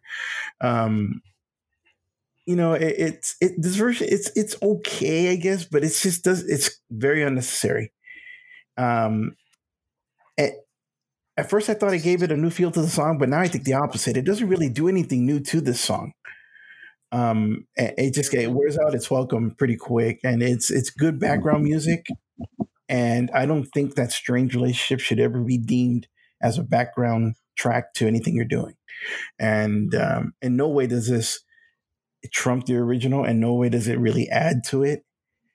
Um, so I, I give this one a score of five out of ten, only because the original is so good, and not because of, uh, and it, it stays at a five and no more because of the remix aspect to it. Yeah, I mean, just shit. I would have, even though see, I, and you can't even use the "well, it's been released already" card, because half of these I have. I would have just put on like "Last Heart" or something. Like, you know what I mean? Like, shit, if you're gonna if you're gonna grab from shit that time period, and it's not like you can go find Crystal Ball that easy. How to put on Last Heart, a couple other mm-hmm. songs that from that period, just to go ahead and give a full Dream Factory-ish, Crystal Ball-ish type right. music. But anyway, and you don't end a, a C D, a Vault C D track with this. With the, yeah. Chef no, you Petty. Don't do that. Chef, again, somebody's, oh man, we're going to get it. Sign of the Times, Super Deluxe. And the last track going to be a Shep Pettibone mix. Nah. You, you ready to pre-order? Get the fuck out of here. You're bullshitting, yeah. right? But anyway, uh, Big Ken.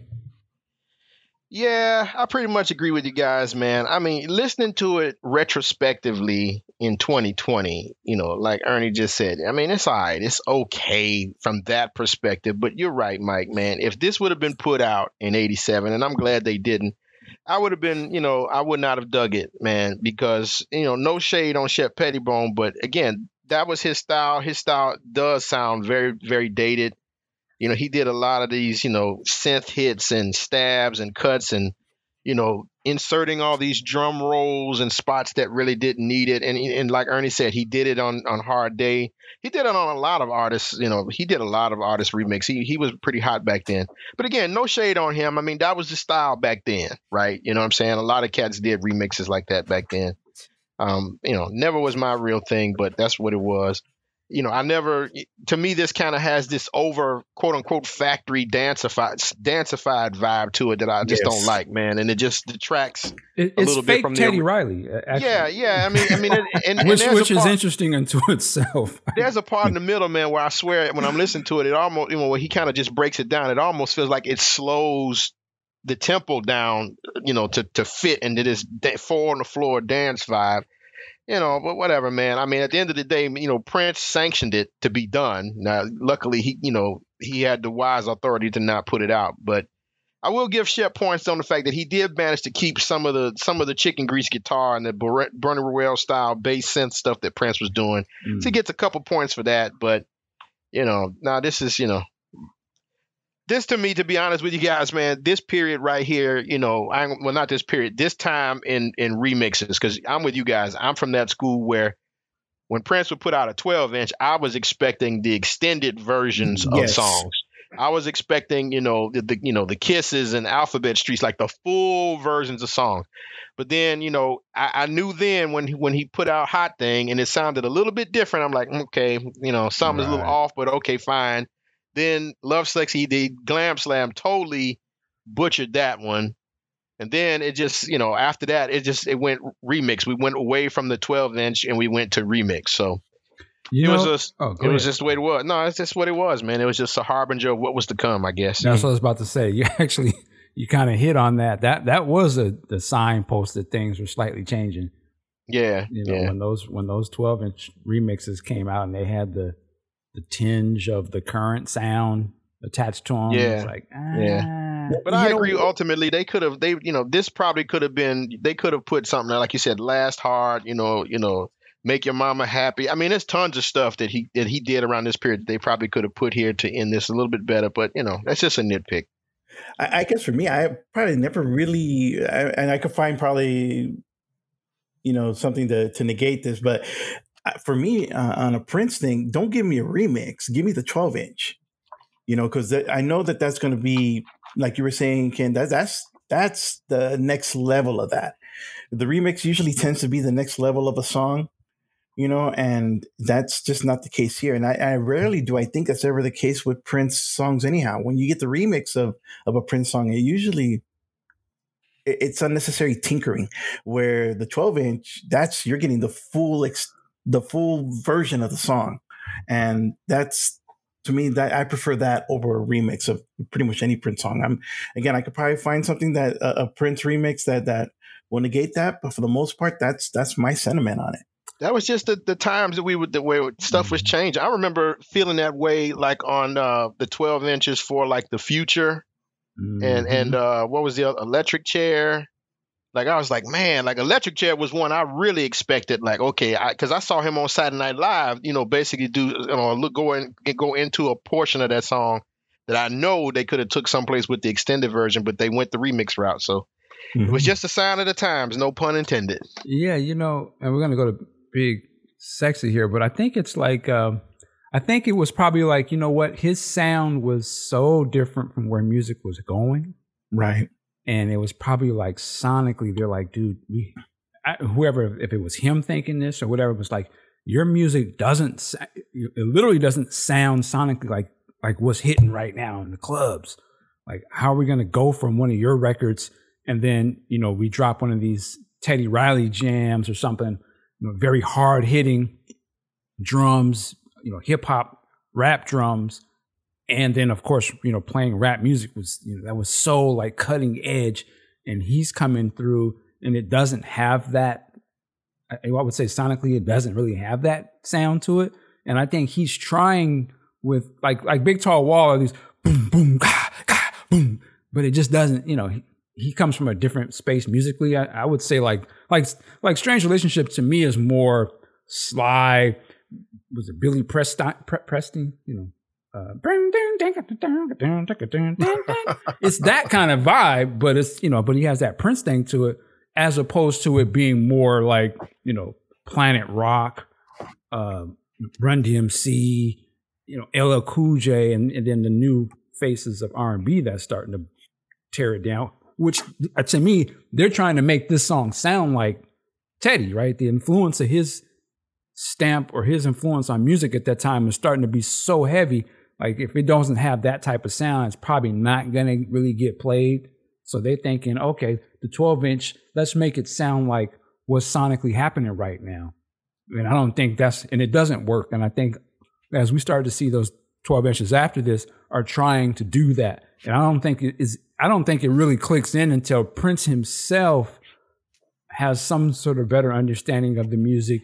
And then we have like Get Off, which is a perfect, like, he doesn't, even though that is still remixed, but at least it's like, this sounds the essence of the today's sound, but it has the Prince thing. Nobody else needs to mess with this. And, but, but, but you can hear in the rest of his songs, like, like you said, all those other twelve inch releases, they're trying to make it sound like current music. Uh, love to the left of me, love to the right, you know, it's like, okay, let's, let's have the rap element to it or something. But it, but if he just stuck to what he did, it would have been fine. But I can understand why they probably was like, yeah, it's got, we got to make it sound this way, and I, which which is the, the, the beginning of the end. I hate to say it that way, but um, but you know, music was changing.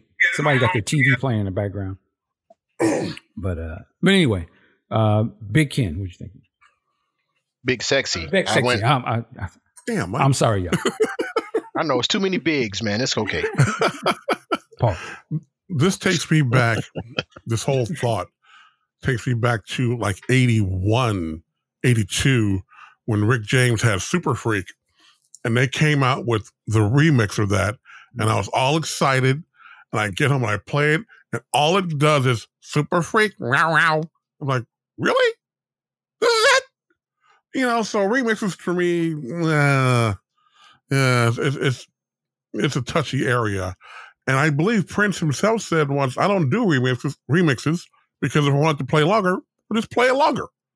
Case in point, America, the twelve inch, twenty-one minutes. Now, I know I'm going to get some mail and some blowback on this, but so be it. This Shep Pettibone cat, and I've heard the name a lot of times, but it's like, dude, I've heard the name, but you ain't done shit. It's like back in the early nineties, people would take an exist, existing song and stick what they called a house mix on it. And they just stuck on some bullshit snare drum track. Like, really? This is it? You know, so Shep didn't do shit for me with this one. They could have left this one off. And the fact that, well, it's not only a remix, it's the Shep Pettibone remix. Oh, well, I changes things. No, fuck him. I didn't like it at all. I don't like him fucking with it. And now if he wants to do that shit in the clubs with all the E D M, Calvin Harris crap, hey, man, do your thing. But leave, leave musicians alone. All right, take it somewhere else with that. Yeah, and, you know, I can I can understand. I think I was reading Michael Howe. He was sort of, it seemed like he was excited that they found this tape. And put, I can get, I can understand where he's coming from. I would just say going forward, though, you know, I don't I don't know who the, the Brain Trust Council, who they have there, but as a fan, I would just say, and I'm not speaking for all fans, we may want to just leave the remixes. We don't, Pass. That ain't really what we're trying to get. We, you know, correct. We yep. want the Prince music, unless, now again, it gets tricky.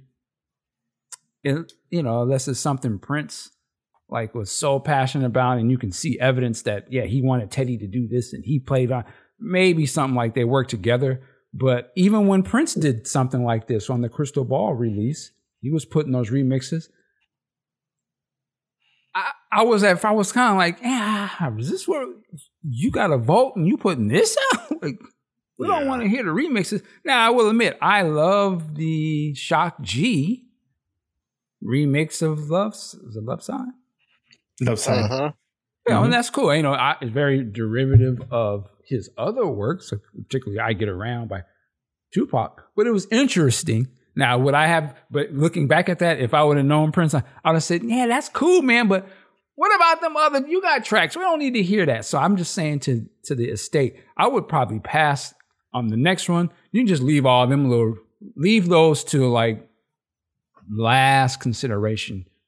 Prince first, and then then think about that. You don't want, but but please don't end a set with a, a, a the, the next set. If it's like Love Sexy or something, please don't let the last tr- the last track be Dance On, the Eddie F remix. That, that will not be.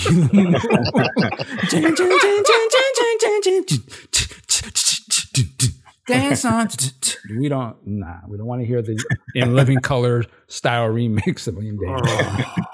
Oh, no. no. All right. Uh, man, so that's Vault three. Uh, we're going to go to Big Ken, man. What's what's your thoughts, overall thoughts on Vault three? And let me ask you this, too. Uh, if it's not too early to ask, how does it stack up compared to the other two?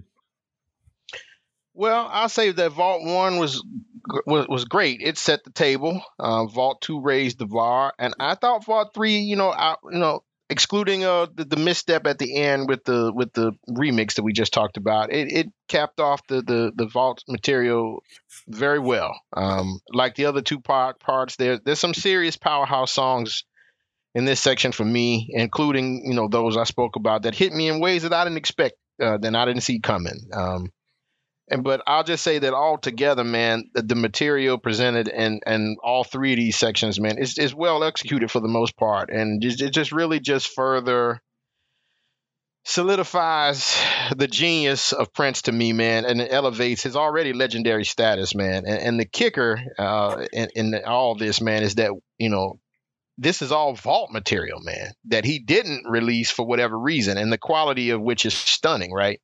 You know, there are a lot of artists out there, you know, who the sum total of their officially released material won't, can't come close to the quality of some of this stuff. So overall, it's just simply amazing to me, man.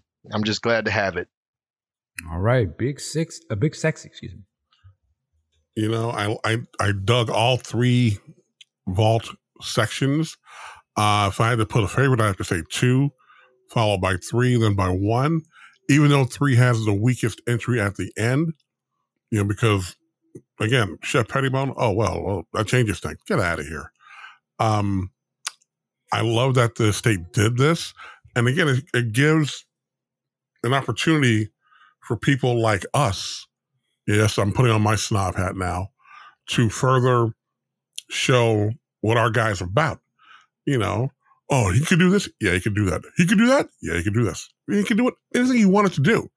And the fact that he has so much music, you know, socked away back there, completed music, it, it's just amazing. You know, I remember getting the same uh, reaction from people back in two thousand four when he did the, the Rock and Roll Hall of Fame. Oh, man, that's so, I didn't know he could play like that. Man, you mm. don't know shit.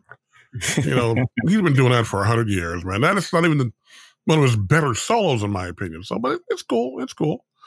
And so I'm glad that it's still out there. And again, for people, again, like us, who through questionable means may may or may not have some of this music already, it's good to have it in official capacity and allows us to sh- support the estate and let us you know, essentially put our money where our mouth is. You know, so that's that's good for me too. So I think it's a great job. And I don't know how much further they can take things, because this was a massive set. Now, I'm not I'm not saying the material isn't there, because I'm sure it is, but how, how do you top this? Where do you go from here? All right, day dropping. Um, yeah, if I was going to put them in any kind of order, it'd be a first place and a second place. Uh, first place would be the second Vault, Vault two C D. Um, that I think that has a whole bunch of stuff put together. It's hard to get through that one uh, because of all all that's there. And then depending on how I feel, it's either one second place. It's either one C D one or C D three, uh, but they you can alternate those two. So I just basically lump those two in a, in the second place. Um, in terms of the the whole collective here, uh, like like uh, Big Sexy said, that this. Um, It gives you a chance to really uh, demonstrate to the non-listeners out there who who who know Prince for the guy who wears purple, has a curly hair, and and, and sang Purple Rain. For, for those people like that, they're your casual listeners, or, or the ones who don't know, even more so, the young young kids who don't know, um, to have them hear stuff like this and just know that, you know, this this guy did that.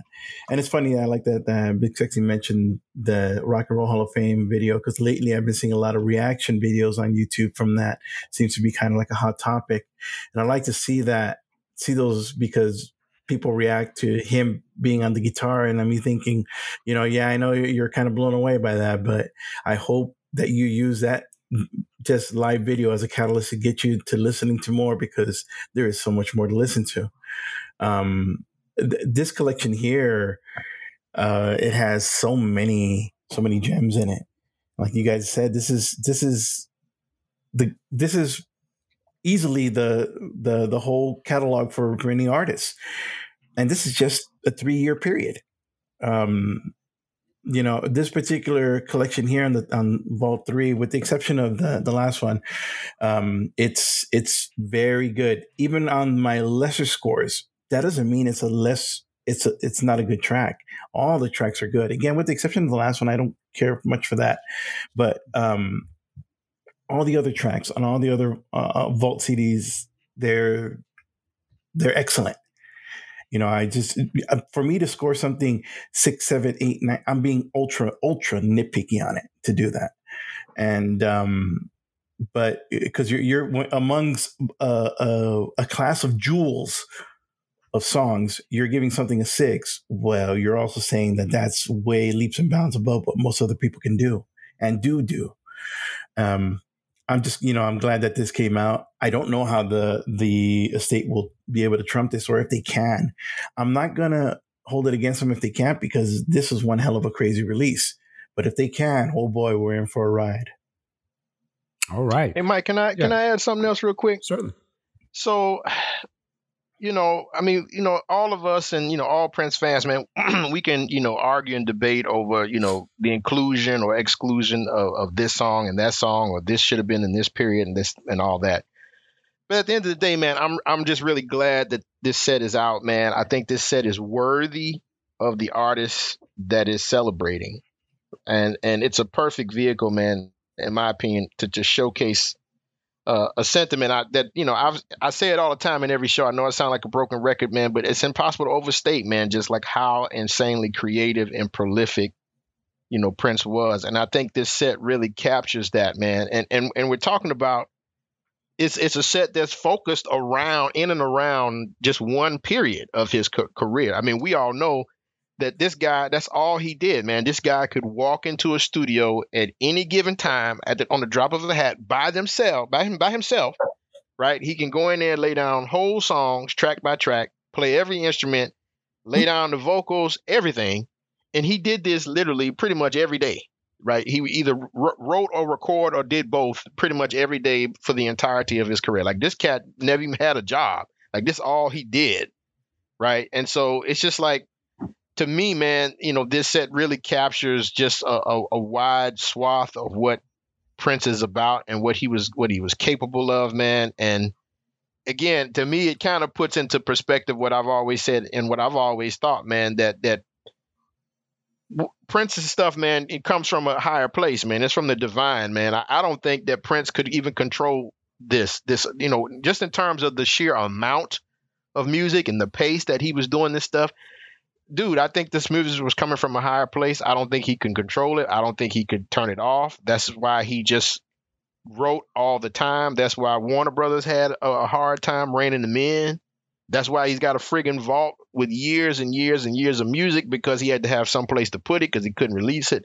You know, I mean, like Warner Brothers, like, you know, no no shade to them, but how can you contain the ocean?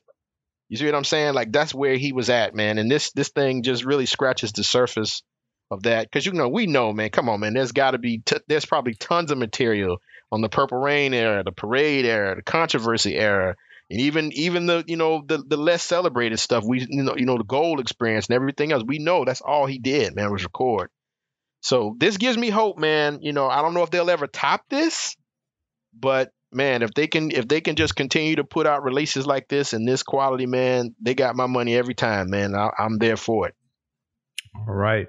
Uh, my final thought on Vault three, uh, I agree with uh, Ernie. I would, for me, Vault two is the top. I would say Vault two, Vault one, and then this one. Um, there's, I'm still getting through Vault three. Uh, the songs on the other ones capture my attention probably a little more, so I'm still I'm still jamming on those. I'm still working on them because uh, there's a lot of material. But there is some fabulous stuff on here. There's a lot of deep. Uh, these are deep cuts, even for like a, a Prince fan in terms of just a, a of the unreleased stuff. Vault three has a lot of deep cuts in that realm, if that makes any sense. Uh, a lot of them that have some great stories to them too, which I hope is preserved in the context of it. That's why I say, you know, Cosmic Day is important. Wally's important. Uh, just kind of what they mean as well. Uh, but yeah, I, I really love this one. You know, looking at all three of these, and I'll make it quick, it just goes to show like he had so much going on in his mind. And it's it's fascinating to look at all three of these, even aside from the albums that we did get, is that he, he could have went so many different directions. And there's just so much material here. It, it's it's almost hard to think of how do you Um, come to a decision to, okay, I'm going to do Camille, or no, I want to do this, or no, it's going to be this. And, and you can hear that he had so much, he had so much time on his hands, and he was so busy with the time that he had that he was able to come with, with all of these ideas and things that they could have done. And it's interesting to, to think of that. And then when he decides that he wants to do this, somebody was in a position to say, even that, we wouldn't even be able to sell that properly. Like it's that's too much. Can you can you even tone that down? And what he gave them was already something sort of toned down. Now that you look at all of this, so it's just interesting, you know, of what what this is what it looks like when a guy has he's devoted to one thing and he's super pro- prolific and he has super creativity, and then somehow trying to take that art and make it a product that could be for sale. And sometimes it doesn't work. You know, you're going to have to do some changes there. You, you know, it would have been interesting to see what would have happened if they would have just allowed him to put it all out. Would that have been too much? Who knows? And, you know, we think about uh, the attention spans of people, and what was the attention span back then? You know, was there, was there a machine in place that would have been able to handle all of that material and marketing and stuff? You know, these are other questions. These are questions, obviously, Prince ain't got to deal. He don't, he don't think or deal with. He's just in the creative space. So he's just making shit. But uh, yeah, fascinating listen. Fascinating listen. Um, so there you go. We did the Vault tracks. We are going to do, uh, I, we'll see if I can wrangle the, the brothers together for some of the other stuff, but there will be a review of the, the D V D, the concert. We're going to talk about that. Of course, we'll talk about the remix disc and, you know, another listen to the album, right? How does it sound sonically mm-hmm. compared to the other? So we still got more to do. But um, I think we get we were able to do something special here, man, by getting these guys together. And we went through and talked about this Vault stuff. So please, I want for the listeners, please send your thanks to Big Ken, Big Sexy, Day Dropping. Let them know. Um, we're curious to hear what you think about these songs. Uh, before we get out of here, Big Ken, where can people find you online? Oh, man, let me see. That's Twitter, Big Ken on Twitter, and then Ken Mitchell on Facebook. All right. Mister Day Dropping. Um, Ernie Wiles on Facebook as well as on Twitter. All right. And Big Shaxi. All right. On Facebook, Mark Wiggins. Instagram, Mark Wiggins two, and Twitter. And I just had to break somebody off today on Twitter, W S E Mark. All right. And of course, you can find us here on podcast juice dot net. You can also find us on YouTube. Just look up Podcast Juice or Podcast on Prince. And we're on all the other platforms, Twitter, uh, Facebook, and Instagram. Ladies and gentlemen, work it like a job. We'll see you next time. Peace.